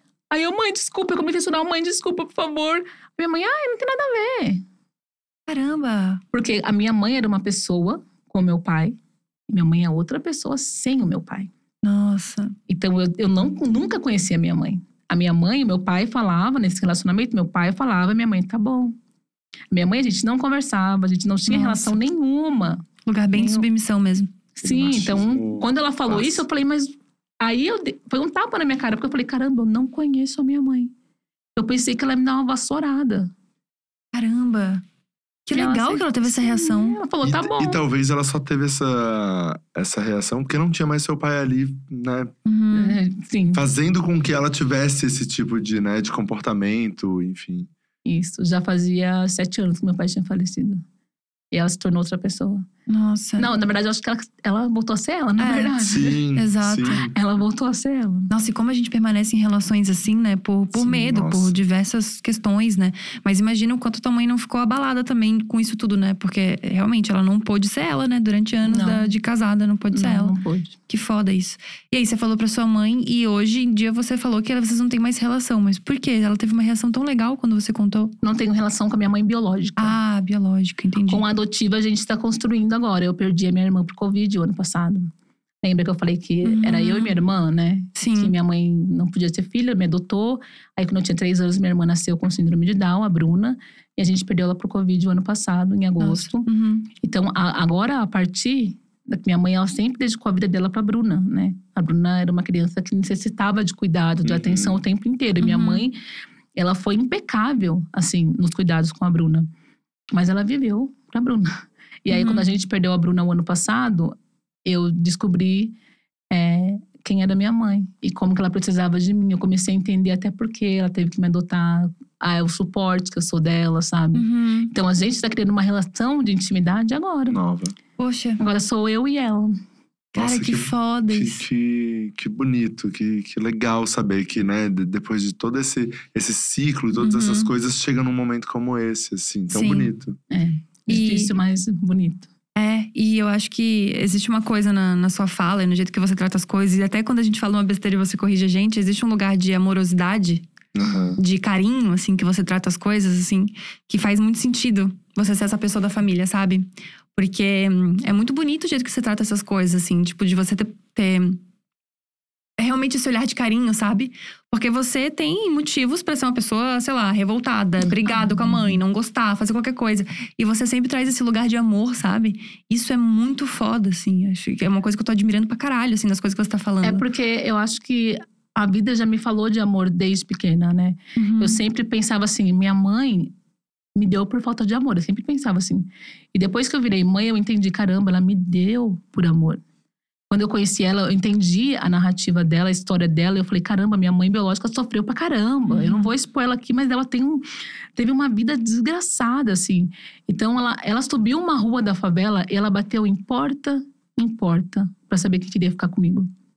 Porta em porta. Até quando ela chegou na minha mãe, Dalva, a minha mãe ficou. As pessoas, elas não entendem como que meu pai era racista e homofóbico e me teve, né? Uhum. Então a minha mãe chegou em porta em porta. Aí uma vizinha da rua de baixo falou: Ó, tem a Dalva, que é o nome da minha mãe adotiva, que ela não pode ter filhos. Eu acho que se você for na casa dela, ela vai ficar com sua criança. Aí a minha mãe foi lá na casa da Dalva, e minha mãe olhou e falou: Meu marido é caminhoneiro. Ele viaja muito, eu fico sozinha e eu pedi pra Deus me enviar uma criança pra mim. E aí você no outro dia veio aqui. Nossa, que foda. Aí a minha mãe ficou comigo, passou uma semana, meu pai tava na estrada, meu pai voltou. E eu lá, bem feinha, porque eu era muito doente, tava magrinha, com problema de pele, assada. Aí minha mãe, olha aqui! Aí meu pai, que criança feia! Na hora. Aí ele, Dalma, por que você não adotou um menino branco, né?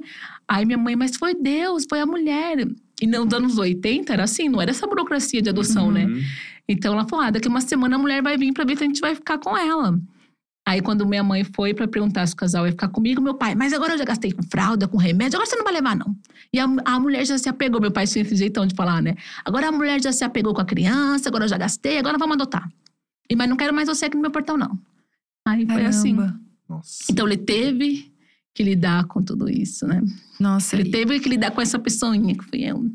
e é um jeito de amar. E eu tacava muita coisa na cara dele, era muito louco. Era um jeito de amar muito diferente do que a gente tá Muito acostumado, avesso, né? assim, né?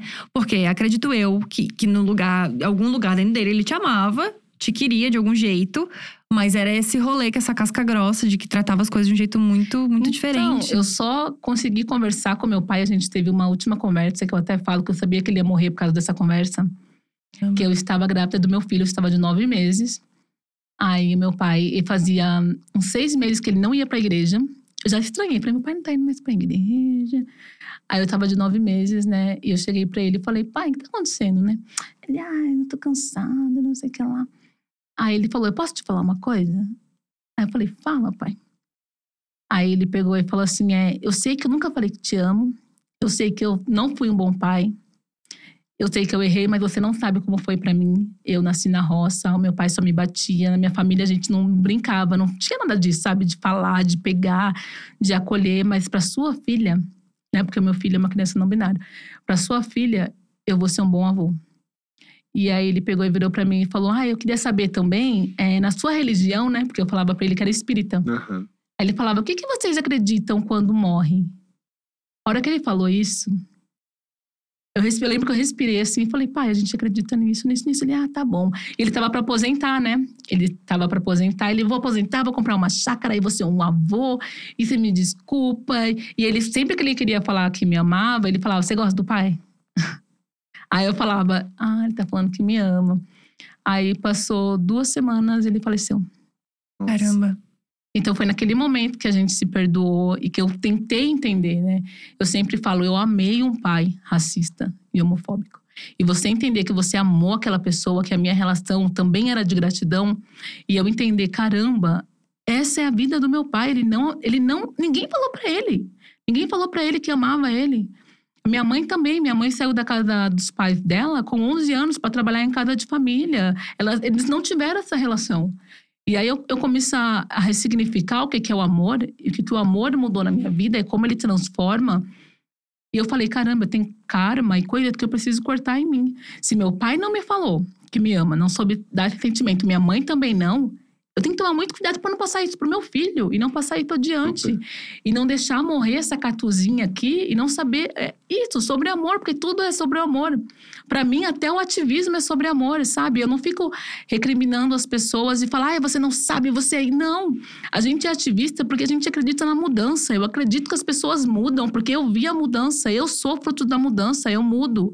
Então, tem pessoas que chegam para mim e falam, Catu, eu já fui racista com os povos indígenas e hoje eu sou uma apoiadora. É sobre isso. É sobre esquecer um pouco da questão racial e de gênero e lembrar a gente enquanto ser em evolução. Todo mundo está aqui em evolução. E eu não estou diferente das pessoas. Então, eu pensar na minha mãe, no meu pai, nesse local, sabe? Igual minha mãe agora. Eu lembro que, por exemplo, é, eu falava, mãe, você fala muito alto. Mãe, não sei o que lá, a gente fica o tempo. Sua mãe não sabe. Você não tá respeitando o jeitinho dela, é o jeitinho dela falar, sabe? Às vezes minha mãe me manda o áudio assim, por exemplo, agora se ela me mandar o áudio, ela fala: Onde que você tá? Tô indo aqui, abre o portão, sabe? Antes isso me irritava. E agora eu tenho uma empatia. Eu falo, é o jeito dela. Minha mãe é uma péssima, minha mãe é muito doida. Essa é a mãe que eu tô escolhendo, é o jeito dela. E eu achei que nunca ia errar com meu filho. E tô errando pra caramba. E falo pra ele assim: olha, eu erro, sabe? Eu não sou heroína. Eu sou uma pessoa igual a você. Eu vou errar um milhão de vezes. E quando você tem uma, uma criação assim com seus pais, você tem medo de ser pai. Você fala, não você. O Que que meu pai. Não, não vou. padrão, né? E várias vezes você repete sem perceber. Esses dias eu repeti. Esses dias eu tava no trânsito, estressada, assim. Minha filha falou, "Ué, cara-" aí eu falei, mano, era a mesma coisa do meu pai dirigindo estressado. Meu pai, ele não curtiu a vida dele. Ele tinha sonho de ser bombeiro, ele não foi. Ele não conheceu a praia. Ele só trabalhava.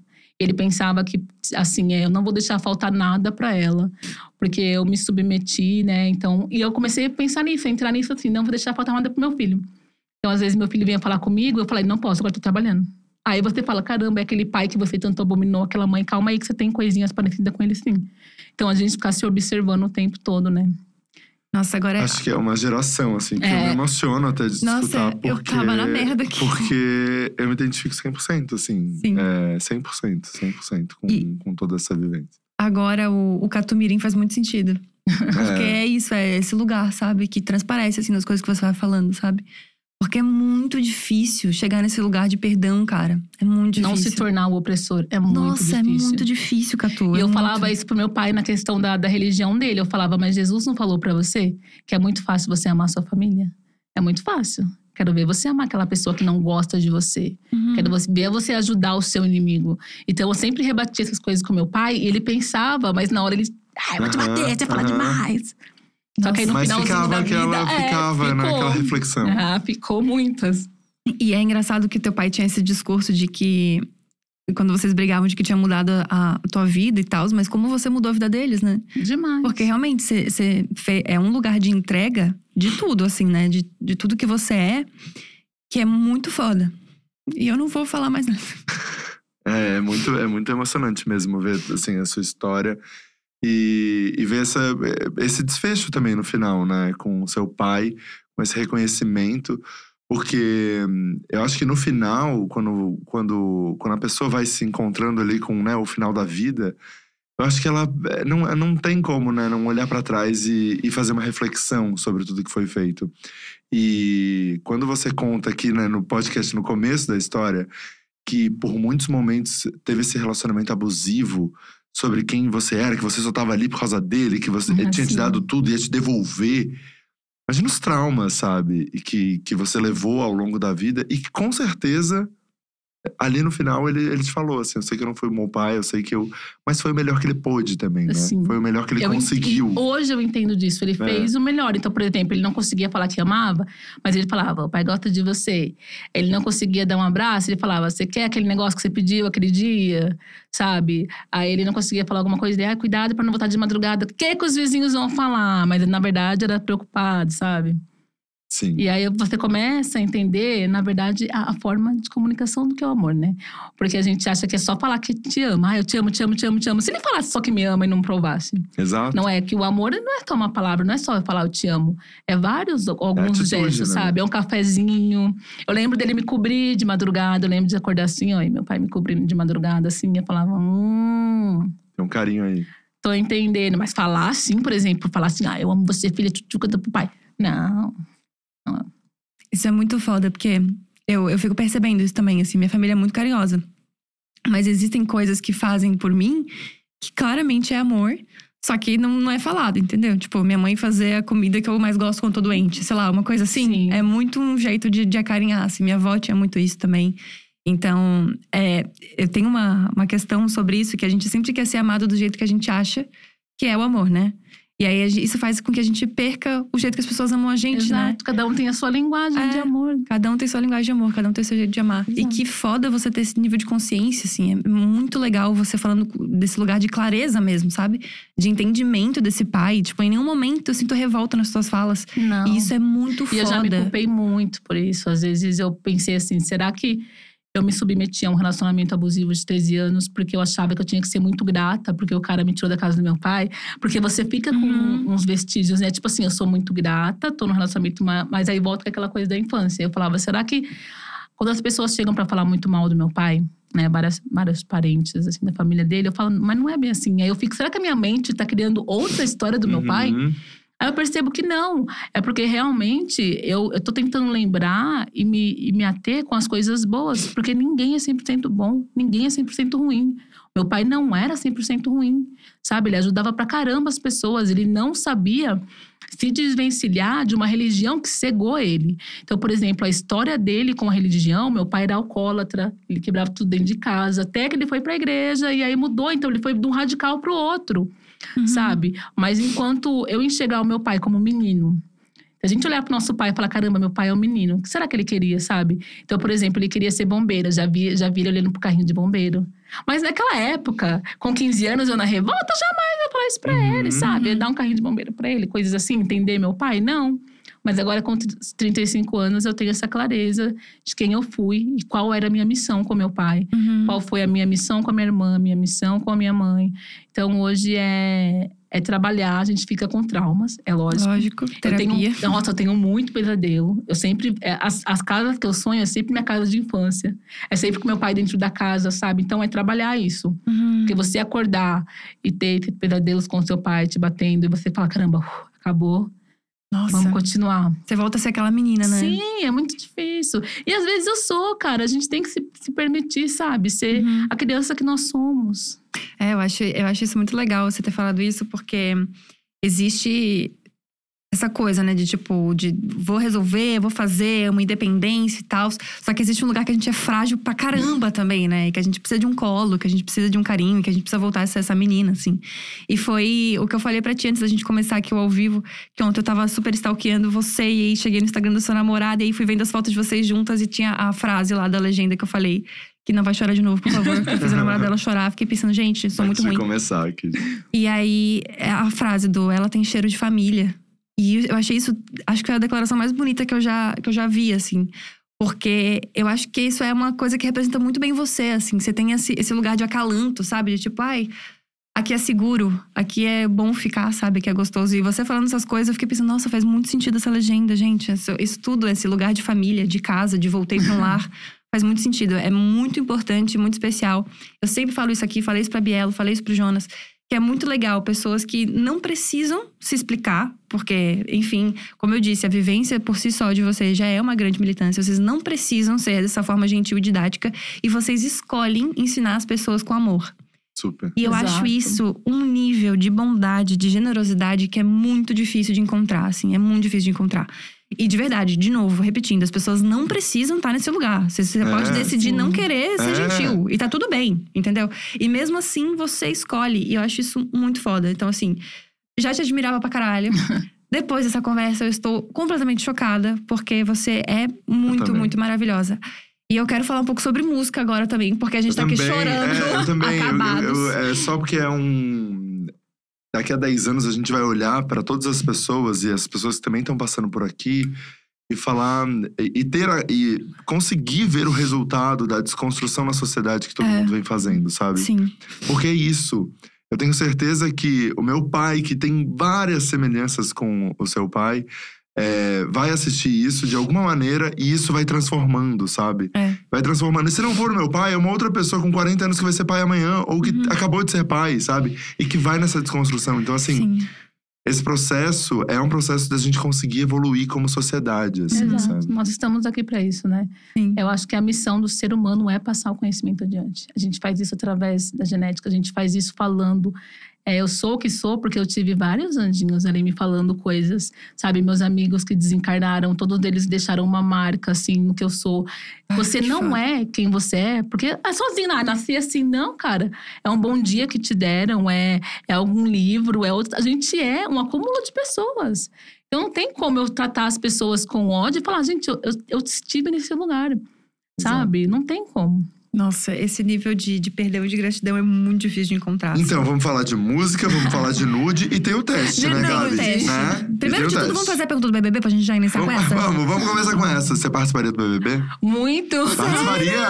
Alô, Boninho! Alô, Boninho! Você tá chorando? Ai, eu tá fiz... chorando aqui, gente!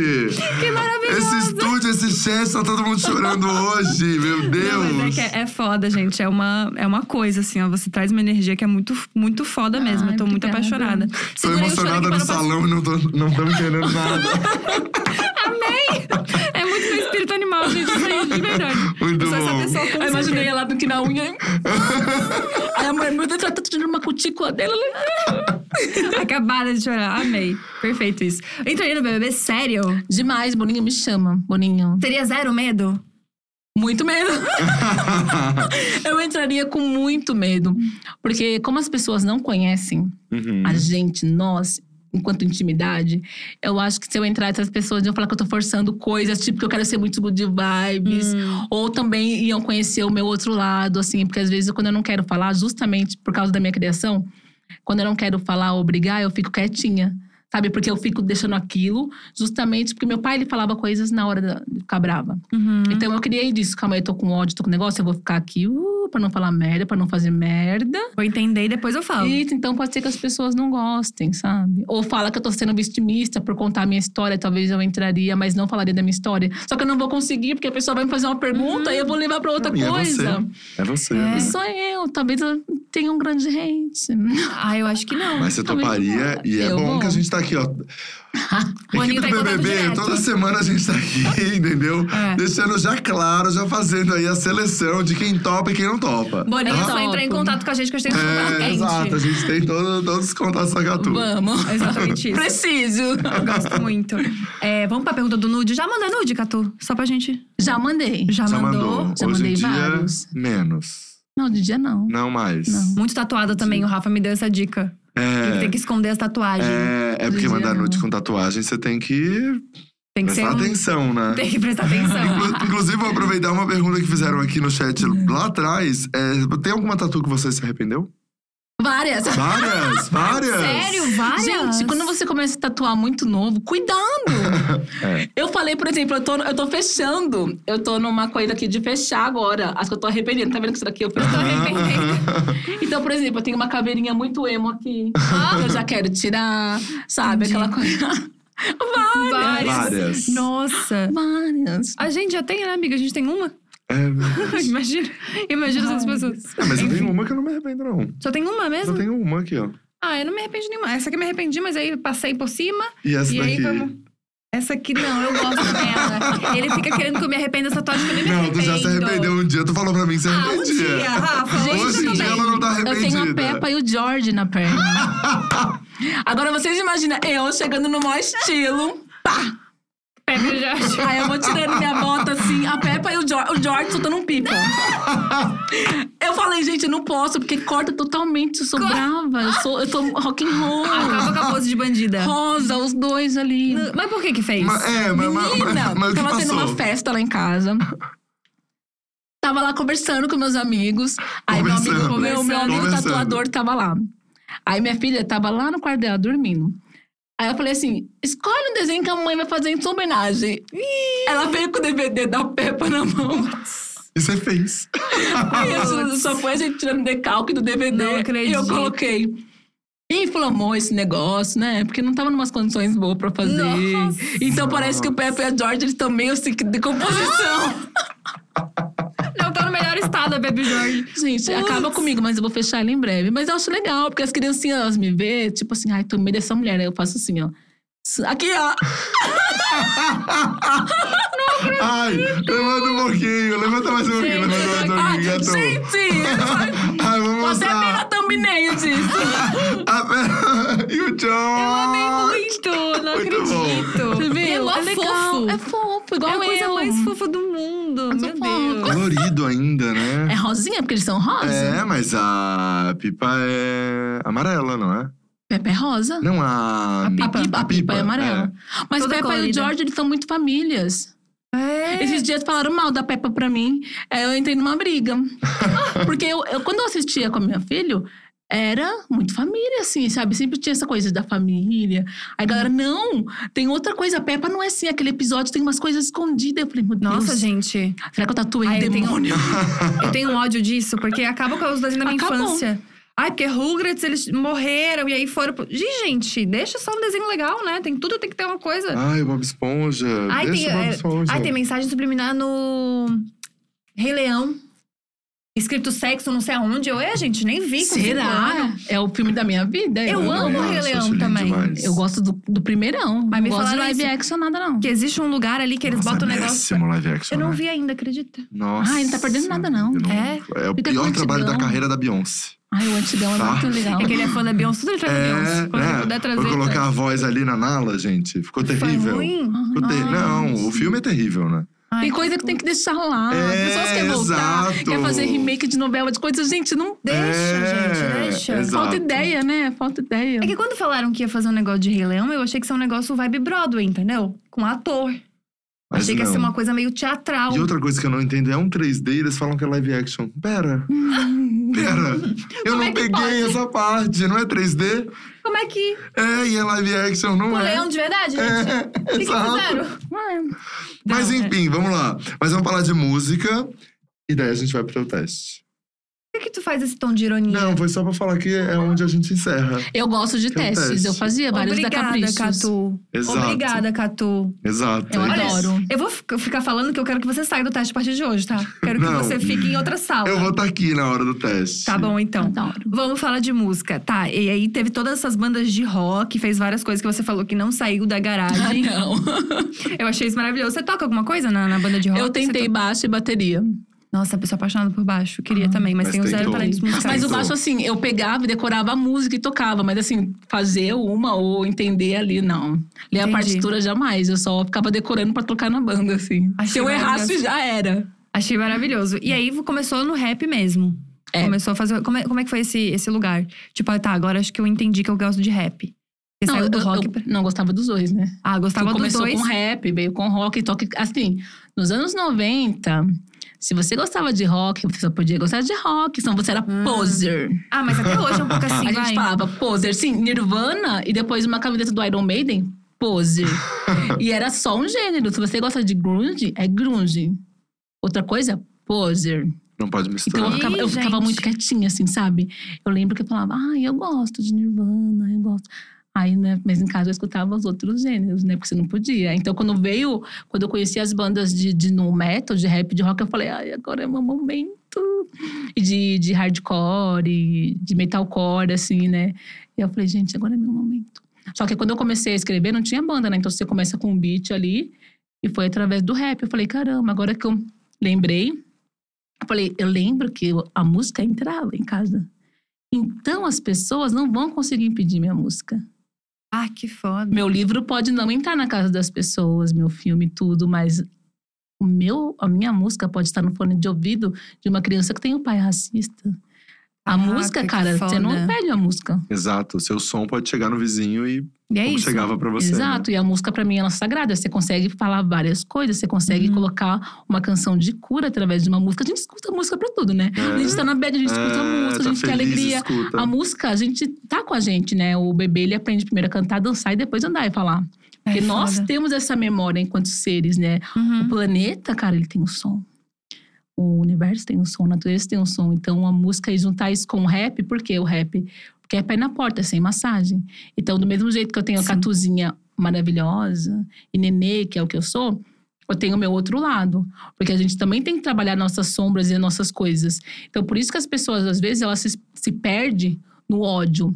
O Uhum. ódio contra o sistema, vou roubar e vou matar esse cara, sabe? O ódio, a gente tem que tomar muito cuidado com isso, Uhum. sabe? Enquanto pessoas, eu tinha várias oportunidades de, de fazer maldade com os outros. E aí, quando eu percebi que a arte ia me salvar, Nossa, que o isso rap é ia me salvar. poderoso. eu falei, é nessa que eu vou, cara. É nessa onda que eu tô indo. Isso é muito poderoso. E as suas letras são muito fortes, né? Eu acho isso muito incrível. Quais são suas referências musicais? De letra? De letra, de tudo. De letras sou eu mesma. Agora, eu tenho muitas referências em outros artistas indígenas, né? Por exemplo, o Os Guarani, que é o primeiro grupo de rap aqui de São Paulo. A gente tem o Bro MC, a gente tem Brisa Flow. Aí fora do país tem o Drezos, que é um que eu amo pra caramba também, que ele é do Canadá. Então, é sempre Foda. essas raps, assim, porque eles, eles entendem o que eu entendo, sabe? A gente consegue Uhum. colocar também a música tradicional junto com o rap de uma forma sagrada e de uma Foda. forma de entender que a gente não tá fazendo música pra vender. A gente não Uhum. tá no mainstream, a gente tá fazendo uma música da verdade, sabe? Uhum. Uma música do que a gente vive, uma música da nossa narrativa, uma música da nossa espiritualidade. Então, eu não encontro isso em todos os espaços, sabe? Isso é muito foda. Eu vi um vídeo seu no Festival Maçãs, onde você inicia, é, inicia toda a sua música com um discurso. E você vai falando palavras desse discurso, eu fui ficando toda arrepiada. Depois você entra com uma letra, tipo, muito foda. E eu imagino que o processo de composição disso não deve ser um processo fácil, assim. Não. Deve ser uma coisa que realmente. É, é uma, é uma construção que, não, que é difícil. É voltar nas dores lá, né? Mas ao mesmo tempo sentar e sangrar e usar como catarse. Uf, Foi aqui, mas você vai cantar aquilo de novo? Então vamos ver como vai mexer com você de novo naquele dia, sabe? Pode ter um Uhum. dia que você tá na bad, Sim. você vai cantar uma música. Tem música que eu não canto em todo show, porque eu sei como que eu vou ficar no palco, Uhum. sabe? Porque aquilo pra mim é uma reza. A música, cara, ela é atemporal. Ela tem transformações. Então, por exemplo, quando eu era suicida jovem, eu tomava cuidado com o que eu ia ouvir. Porque tinha música que eu escutava que eu falava, caramba, agora eu vou fazer. Porque essa música aqui tá. Exato, exatamente. Ah, que foda. E é, enquanto artista, é difícil pra mim, por exemplo, escrever uma música de suicídio que é honesta. Eu não tiro a honestidade disso, sabe? Porque você Uhum. tá escrevendo, mas saber que outras pessoas vão escutar aquilo. Uhum. E eu saber como que isso vai envolver outras pessoas, sabe? Não é porque, nossa, você é resistente o tempo todo. A sua música só fala de resistência. Se é foda, claro que não, Camilo. Não, não, não sou resistente o tempo todo, não. E nem queria ser. Sim, é esse Né? lugar que eu falei, que às vezes a gente quer ser frágil, né? Precisa de um Exato. colo também. Total. Isso faz muito sentido. Achei muito foda. Vamos pro teste, Gabi. Por que, que esse tom? Não, vamos pro teste. Vamos pro É teste. porque ele ama muito. Cara, É, o pessoal tá que falando aqui muita que, que o Rafael da Quinta B tá, chegou. É, a Rafinha da Quinta B, bem isso mesmo. Vamos lá. Fazer um teste, Catu, é um teste de personalidade de três perguntas. Ai, que medo. Isso. Ah, é que, você perguntar qual é a fonte, que o Luba esses dias a gente entrevistou o Luba, ele perguntou qual é a fonte. Não tem fonte. É, É um amigo meu que fez e eu tô passando adiante. Agora, se isso vai dar certo ou se dar errado, a gente também já não sabe. isso. Mas a primeira pergunta é: escolhe a sua cor favorita e me dá três características delas. Car- características mesmo, assim, sabe? Não é porque, tipo, ah, eu gosto de vermelho porque, não sei, tem uma blusa que eu gosto. Não, é característica mesmo. Tipo, vermelho é quente. Porque eu, go eu gosto de vermelho porque ele é alegre. Tem que ser assim, entendeu? Vivo. Isso. Preto. Por quê? Preto. Por quê? Três. Porque o preto, às vezes, ele escon- esconde coisas que as pessoas acham que não tá ali, mas na verdade está. Misterioso, assim. É, tipo assim, o som da minha casa é preto, que vai mostrar pouca sujeira, porque o branco mostra mais sujeira. Ah. Não. O preto também está sujo. E o Entendi. preto é dark, é trevoso. Trevoso, misterioso, É, E silencioso também. O silencioso. preto lembra o silêncio, assim, pra mim, né? O preto é o, Uma descrição. é o acabou. Achei filosófico. Caralho. Sá! Joga um teste desse aí, ó. Um teste desse aí. Meu Deus, que toda arrepiada eu tô já. É. É o game over, né? Quando acaba o filme, pum, a tela fica preta. É o game over da vida. Olha. Caralho. É sobre. Gente, pera que eu não sei nem se esse teste vai funcionar, hein? É, vamos ver. A cor e as características da cor é como você quer ser vista pelo mundo. Trevosa, misteriosa. Mas é isso mesmo. E pá! Mas essa sou eu mesmo. Caralho. E eu adoro isso, cara. Eu lembro assim, eu lembro uma vez que eu estava no ônibus, pá, com meu jeitão. Aí eu levantei, a senhora sentou. Ela virou pra mim e falou: Eu jamais imaginaria que você ia me conceder o lugar. Olha. Caralho. Aí eu falei, pois é, senhora. Então é isso, né? É sempre de julgar. Eu lembro que eu falava pro meu pai: Ué, Deus usa os loucos pra confundir os sábios. Eu falava pra ele, não fica com esse negócio de terninho, de gravata, de anjinho loiro, não. Sabe? Você fica, ah, o diabo é feio, sabe? Ele fala, o diabo é feio pra caralho. Eu falava, não, é muito pelo contrário. Uhum. Então as pessoas, elas me olham e elas já falam, brava. Meu Deus, que medo. É pra ter medo sim, porque eu tenho lá. Mas não é, não é sobre isso, é sobre. Eu sou pretinha, mas eu sou, eu sou assim, meu Que foda. Viu como tinha. funciona? Não funciona muito. Vamos pra próxima. Calma que não acabou, tá? Ai, Isso. Nossa, ele fala eu, com ranço.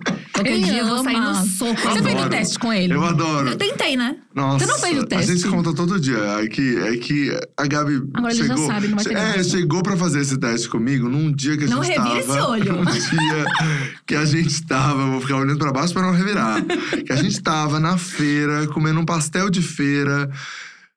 Quatro amigos, e a Gabi com o teste, e a Gabi no teste, e ela Ah, queria, e a ele gente na sem feira. paciência, bem grosso. Ai, Gabi, cinza, sei lá, porque eu uso cinza. É, preto, Pronto. sei lá, vai. Ele só queria comer um pastel. É, comer pastel. é. Aí eu falei, vamos fazer com fome. É. Ai, gente. Não fez nada pra ninguém fome? com fome, coitado. Tava com fome porque ele queria, porque a gente combina o horário com o Rafa, ele chega três horas depois. Não faz assim, não É faz assim. verdade, sim. Não expõe. Olha só que absurdo, Catu, vou te Ai, expor meu agora. Deus. Que a gente fala assim, amigo, vamos almoçar no sábado? Aí ele assim, que horas? Eu falei assim, ah, meio-dia, uma hora. Ele, ai, não quero ter horário. É, não quero ter compromisso. horário é Não uma quero ter compromisso. colonial. O tempo não deve ser medido no Mas aí Agora faz eu vou o que a ferrar gente tua não... vida. Ah, Ai, gente. Você tem que amei. viver esse momento, sabe? O tempo o capitalismo já quer muito. Exato. Mas e a fome, é, que Catu? é que assim, ó, uma coisa que Doido me de deixa. Comece! puto, uma coisa que me deixa puto é que eu tenho dois dias que eu posso dormir até mais tarde. Daí as pessoas querem marcar alguma coisa? Não, gente. Vou marcar à noite. Mas marcar um almoço às 5 horas da tarde tá de sacanagem comigo, A né? gente marcou aquele dia, né? Lembra? Nossa! Aí eu falei esses dias, eu falei assim, amigo, vamos ver o pôr do sol lá na minha casa. O pôr do sol, a pessoa já entende que é o pôr do sol. Ela vinha ali às 5 e pouco, 6 horas. Ele chega na minha casa às 7 e meia, 8 horas. Mas em algum lugar do mundo era meio-dia. Ah, meu Deus, Catu! Ai, amei. ah, Catu, pelo amor de Entendeu? Às Deus! vezes ele tá em outra. É, ele é muito além do acho, seu eu tempo. Acho, eu tá- acho. Gente, Catu tá não dá, não dá essa coisa É de. porque eu sou dessas também. Gente, Porra. final de semana a pessoa chega, ai, vamos, 11 horas aqui em casa. Ah, 11 horas não, que eu vou ter que 11 horas acordar. dormindo. É. Final de semana, não. Não. Eu queria deixar aqui registrado ao vivo que eu nunca mais chamo pra nada, tá? Não, não faz assim. Só queria falar isso à pra noite, você. Muda o horário. É, o, que for, o que for meio-dia, na verdade, vai ser cinco, muda. Pega o jeitinho dele. É. Catu! Meio-dia. Eu tô do teu lado até agora, hein? Mas você não quer um almoço meio-dia? Fala pra ele, eu vou tomar um café com você 9 horas da manhã. Ele vai chegar pro almoço. Cara, é sobre Mas eu- isso. Mas eu já nem marco, eu já nem aceito. eu já nem aceito. Esse dia do pastel foi isso, tá? Todo mundo chegou 11 horas na feira, ele chegou uma da tarde. A gente pegou a rabeira da feira. Nossa, isso que... Ah, mas aí acabou a feira. Não, não, não, mas rolou, mas rolou, rolou. Só que Rolou, daí todo mundo correndo, rolou. comendo pastel todo correndo. mundo comendo pastel rápido que tava acabando, queria pedir mais um e a Gabi com o teste. E a cor, e o, e, a, e o cinza, e a água. E eu, ai, gente. Eu preciso de novos amigos em São Mas Paulo. chegou atrasado e também não fez teta, já é outra coisa, né? É Obrigada, verdade. Catu. Pagou É nem pagar o pastel dela. Não pagou nada, tá devendo açaí até hoje. Ah, não, gente, que dia. Aham. Segunda seguir. pergunta. Vamos. Escolhe teu animal favorito e as características desse animal. Gavião. Por quê? Ahn, voa alto e sabe bem a presa que vai pegar e não erra a presa Uau. e faz um barulho e é uma ave totalmente de rapina. Hum, Tá, querida. gostei. Predadora. é o Achei leão do céu.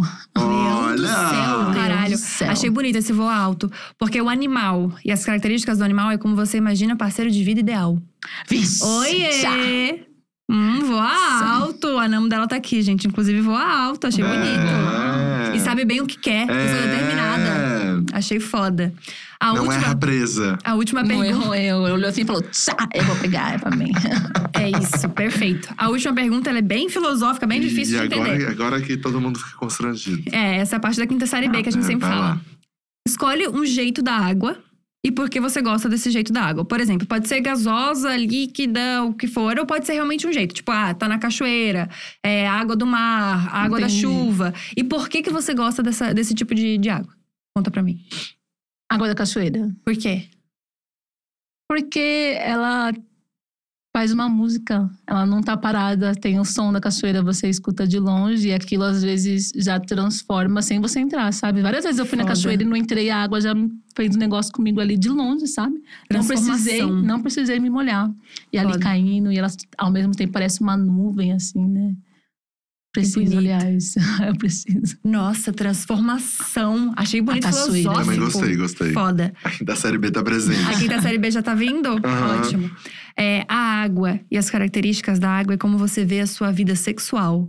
Transformação! Muito que bem. Parece uma nuvem. Parece uma nuvem. A gente é muito quinta série B, porque todo mundo que vem aqui fala alguma coisa, a gente tem que ir depois. É. O que, que a Biela falou? Ai, Mar, porque eu gosto de coisa grande, É, imensidão. enorme. Aí a gente, total, eu também. Eu também, Olha Mas o sexo é uma transformação, né? Super. Sim, Tanto que a Caralho. gente transa melhor com quem a gente tem intimidade. Total. Super. né? A gente acha que uma trans é muito foda, mas não é. Você tem intimidade, você vai aprendendo sobre o seu corpo, você vai transformando.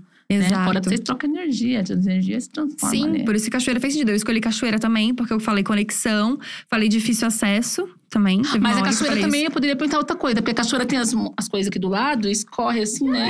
Exato. baixo. Exato, tem Já toda lembra uma assim, anatomia. né? Já você É. fala assim, meu Deus. Tem toda uma A natureza anatomia. é tão assim, daquele jeitinho. É, achei foda. É verdade, Viu como meu teste faz amiga. sentido pra todo Não, mundo? faz super Nossa, sentido. fez Faz super. super sentido. Por Tô isso, que eu, obrigada, por, isso que eu, inclusive, cachoeira. por isso que eu, inclusive, lembro de fazer o teste aqui no final. Tinha que ser cachoeira. Eu vou um dia dar um soco nesse olho revirando? Eu Eu lembro. vou partir pra agressão. Imagina se eu falava água do poço parada.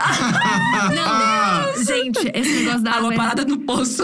é sempre um grande constrangimento. Sempre. Ontem veio a Ana Gabriela Poços aqui. de água. Veio a Ana Gabriela aqui. Eu falei, ai, a água, ela, ai, eu tenho fobia de água. Eu falei, não me fode, Ana. Pelo amor de Deus, responde qualquer outra ela tem coisa. fobia. Responde qualquer Ela outra tem coisa. fobia da água. Ah, meu Deus, eu tô tentando deixar ela constrangida. Pra Meu, meu Deus, então esquece o teste, desesperador. Mas foi, engra- foi Adorei. engraçado. Nossa, enfim. É, então é isso, Rafinha. É Podemos isso, seguir daqui? Catu, foi incrível. O povo amou, amou as, todas as suas falas e a sua voz e a sua doçura. É, eu amei, amei, amei a entrevista. Achei muito foda. Eu também Quero te adorei. conhecer mais, quero cada vez mais que você chegue cada vez mais aqui na Dia, que você também, é, às vezes, pega o lugar de Rafinha, porque se você sabe, Rafinha é Você pode nômade. estar aqui. Ele vai Eu vou saindo. chegar no horário. Isso, Isso, por isso, favor. você chega É, no horário. chega no Olha a horário. fama que eu tô vou chegando. Olha a fama que eu tô. Obrigada. Catu. Te agradeço vou. muito. Queria dizer que, assim, virei ainda mais fã. Você é uma pessoa maravilhosa, assim. O jeito que você fala as coisas, você tem uma energia que realmente é… É foda, assim. É, é muito foda. Realmente, eu acho que a gente tem esse lugar de achar que vai ser uma coisa e vai ser completamente outra, sabe? Você tem uma doçura, uma leveza, um amor pra falar das coisas mesmo, assim, que me deixou extremamente impressionada. Você é maravilhosa, assim. Acho que esse sentido do Catumirim de ser uma pessoa boa, é- ele é nítido em todas as tuas ações. Queria muito te agradecer pela disponibilidade, pelo carinho, pela troca. Aprendi pra caralho hoje contigo, assim. Em nenhum momento você foi. Tô ficando vermelha. Nossa, cara, em nenhum momento você poderia ter corrigido a gente de qualquer de uma maneira Não, mais agressiva jamais. e você foi completamente doce. Então, muito obrigada, de verdade, assim. Tô Eu deixo agressiva para o palco e eu falei que ia falar aqui o nome do meu álbum que eu vou lançar. Ai, Pelo amor de Deus, esse spoiler, esse spoiler. Segura. Vamos. Eu estou gravando um álbum que vai sair no final de novembro. E eu não tinha falado o nome dele. E o nome dele é Revolta. Olha. Que tem tudo- Caralho. justamente o que você falou agora. Eu deixo a minha revolta pro rap e pra música. Então, nesse álbum, eu vou contar a parte revoltante da minha vida inteira, sabe? Então, tem música pro meu pai, tem música pra quando eu fui sequestrada, tem música pra identidade, tem música pra tudo ali. Então, Que é a foda. parte preta e da revolta que vai nesse álbum, que vai misturar o rap com o rock. Então, aguardem Revolta em breve em todas as plataformas de streaming. muito Tá, foda. pera, você falou foi sequestrada? Eu já fui. Não vai dar tempo. Caralho, não como vai assim? dar tempo. Eu Não, fui em pode 2000, contar, pode contar. eu fui em foi 2014. Mentira. Virei capa de todos os jornais, com sequência. Mentira. Sim. Como é que foi? Não, você É, tem que explicar essa história de Não, ficar- é muito ficar mais 10 longo. minutos aqui pra você contar. Não Mais importa. 10 minutos? É, então eu vou ter que. Eu vou. Eu vou. Como que fala? Resumir? Resumir. Resumir. Eu vou resumir. É, em dezembro de 2014, eu fui tirar dinheiro do banco. Estava chovendo, a hora que eu fui entrar no meu carro, eu fui abordada, né, por um cara. E aí ele entrou no meu carro e a gente ficou andando pela cidade. Depois ele parou num local, ele me estuprou, ele me estrangulou. E aí jogou meu corpo no mato, meu carro foi carbonizado. Ele foi encontrado depois de meses, agora ele tá preso. E eu fiquei com a marca aqui do cinto dele, né? E eu tive esse processo, essa experiência de, de EQM também. E aí, onde ele ficou a marca do cinto dele, eu coloquei amor e perdão escrito aqui. Caralho, Catu, você é muito Porque foda. eu tentei entender até isso, sabe? Mas não romantizando. É por isso que eu tomo cuidado pra falar disso. Não romantizei jamais o que eu passei. Mas eu tentei entender que eu tinha que me perdoar. Porque eu fiquei muito anos falando, caramba, não devia ter tirado o dinheiro do banco de noite e parar o carro na frente do banco, sabe? Eu fiquei muito tempo me culpando. Se culpando disso. Exato. E aí eu tatuei o perdão e o amor, que é justamente por eu acreditar que nem todo homem é igual a ele. Nem todo mundo é igual a ele. E tem como eu continuar a ter amor pela vida sexual, tem como eu continuar acreditando no amor e deixar isso lá em Caralho. 2014. E isso tá no teu novo álbum. Tá. Uma música só Caralho. pra isso. Caralho, Catu, você é muito Uma foda. música só Isso pra é isso. surpreendente. A nossa vida é muito louca, né? Eu falo, a minha vida, eu tô escrevendo um livro, mas tentando falar, caramba, como que eu vou falar desses. desses tá realmente sabe? escrevendo um Eu livro? estou. E quando é que a gente, a Eu gente tem uma data de lançamento Não. pra isso? Caralho, não, eu porque preciso pra escrever, desse livro. escrever cada coisa, né, eu tenho que voltar muito Uhum. pra não perder detalhes, Sim. né? E ainda eu tô na Caralho. parte da adolescência agora no livro, assim. Catu, então tem muito a você- relação do meu pai e tudo. Você é muito foda. Eu Muito. espero que você tenha noção disso. Você é muito, Ai, muito foda. sei, eu não sei o que falar. Eu tenho a impressão de acho que tem mais a coisa gente- pra saber de ti. A gente é, é sobrevivente, né? A gente escolhe. Eu escolhi continuar a minha vida. Eu escolhi é, transformar as coisas com amor. Eu escolhi tudo isso, sabe? Eu escolhi ser quem eu sou agora. Caralho, muito foda. Apesar dos pesares todos. Nossa.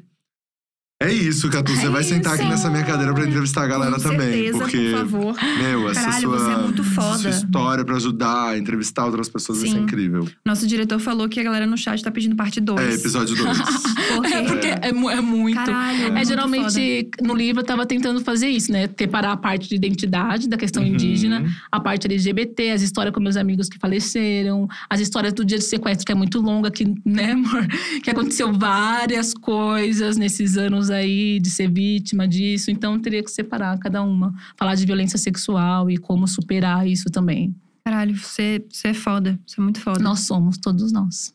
Meu Deus, você é maravilhoso. Obrigada por isso, cara. Sério. Nada, gente. Perfeito. Pra quem ainda não, não segue o trabalho da Catu, por favor, as redes sociais da Catu. Catumirim. Catu Mirim, procura lá, porque ela é maravilhosa. E eu tô até, tô até nervosa. Assiste meus stories. Engaja. Isso, Engaja. gente, por engaja, favor. porque ninguém engaja. Pelo amor de Deus, engaja nessa mulher, porque ela é Engaja muito bonito. foda. Nossa. Ai, aliás, queria te falar, amei o vídeo que você fez sobre a Pocahontas. Ninguém Caralho. sabia. Viu? A gente não tem, não, não dá. Muito foda dá isso. pra gente conversar, é muita Assistam esse coisa. vídeo da Catu Mirim, que Vai esse lá, vídeo é todos muito os foda. vídeos. Por favor, Catu, obrigado. Rafinha, a você. obrigada por ter Obrigado. chego, atrasado, mas ter Tá chego. bom, Gabi, Tá tá, bom. Obrigada por ter atrasado, porque eu tava nervosa. Quando você atrasou, eu consegui relaxar, Ah. viu? Ufa. Ah, Ela puxa o negócio Ah, pro eu não tô- Ah, tá- Ah, sacou? Pensei que me botou na cara. Maravilhosa demais. Muito Obrigada, obrigada, gente. Obrigada a todo mundo que assistiu até agora. Não esquece que se você perdeu alguma coisa aqui ou quer mandar pros amigos, os vídeos ficam aqui no canal da Dia. Então já se inscreve no canal aqui da Dia no, no YouTube. E também se você perdeu, quer ouvir o áudio, fazer alguma coisa, lavando a louça, fazer um rolê, tem todas as plataformas de streaming, tá bom? Espero que vocês tenham gostado desse episódio. E amanhã a gente recebe Maíra Medeiros aqui, meio-dia, porque agora o podcast é de segunda a quinta, tá bom? Um beijo grande e até amanhã. Tchau, tchau.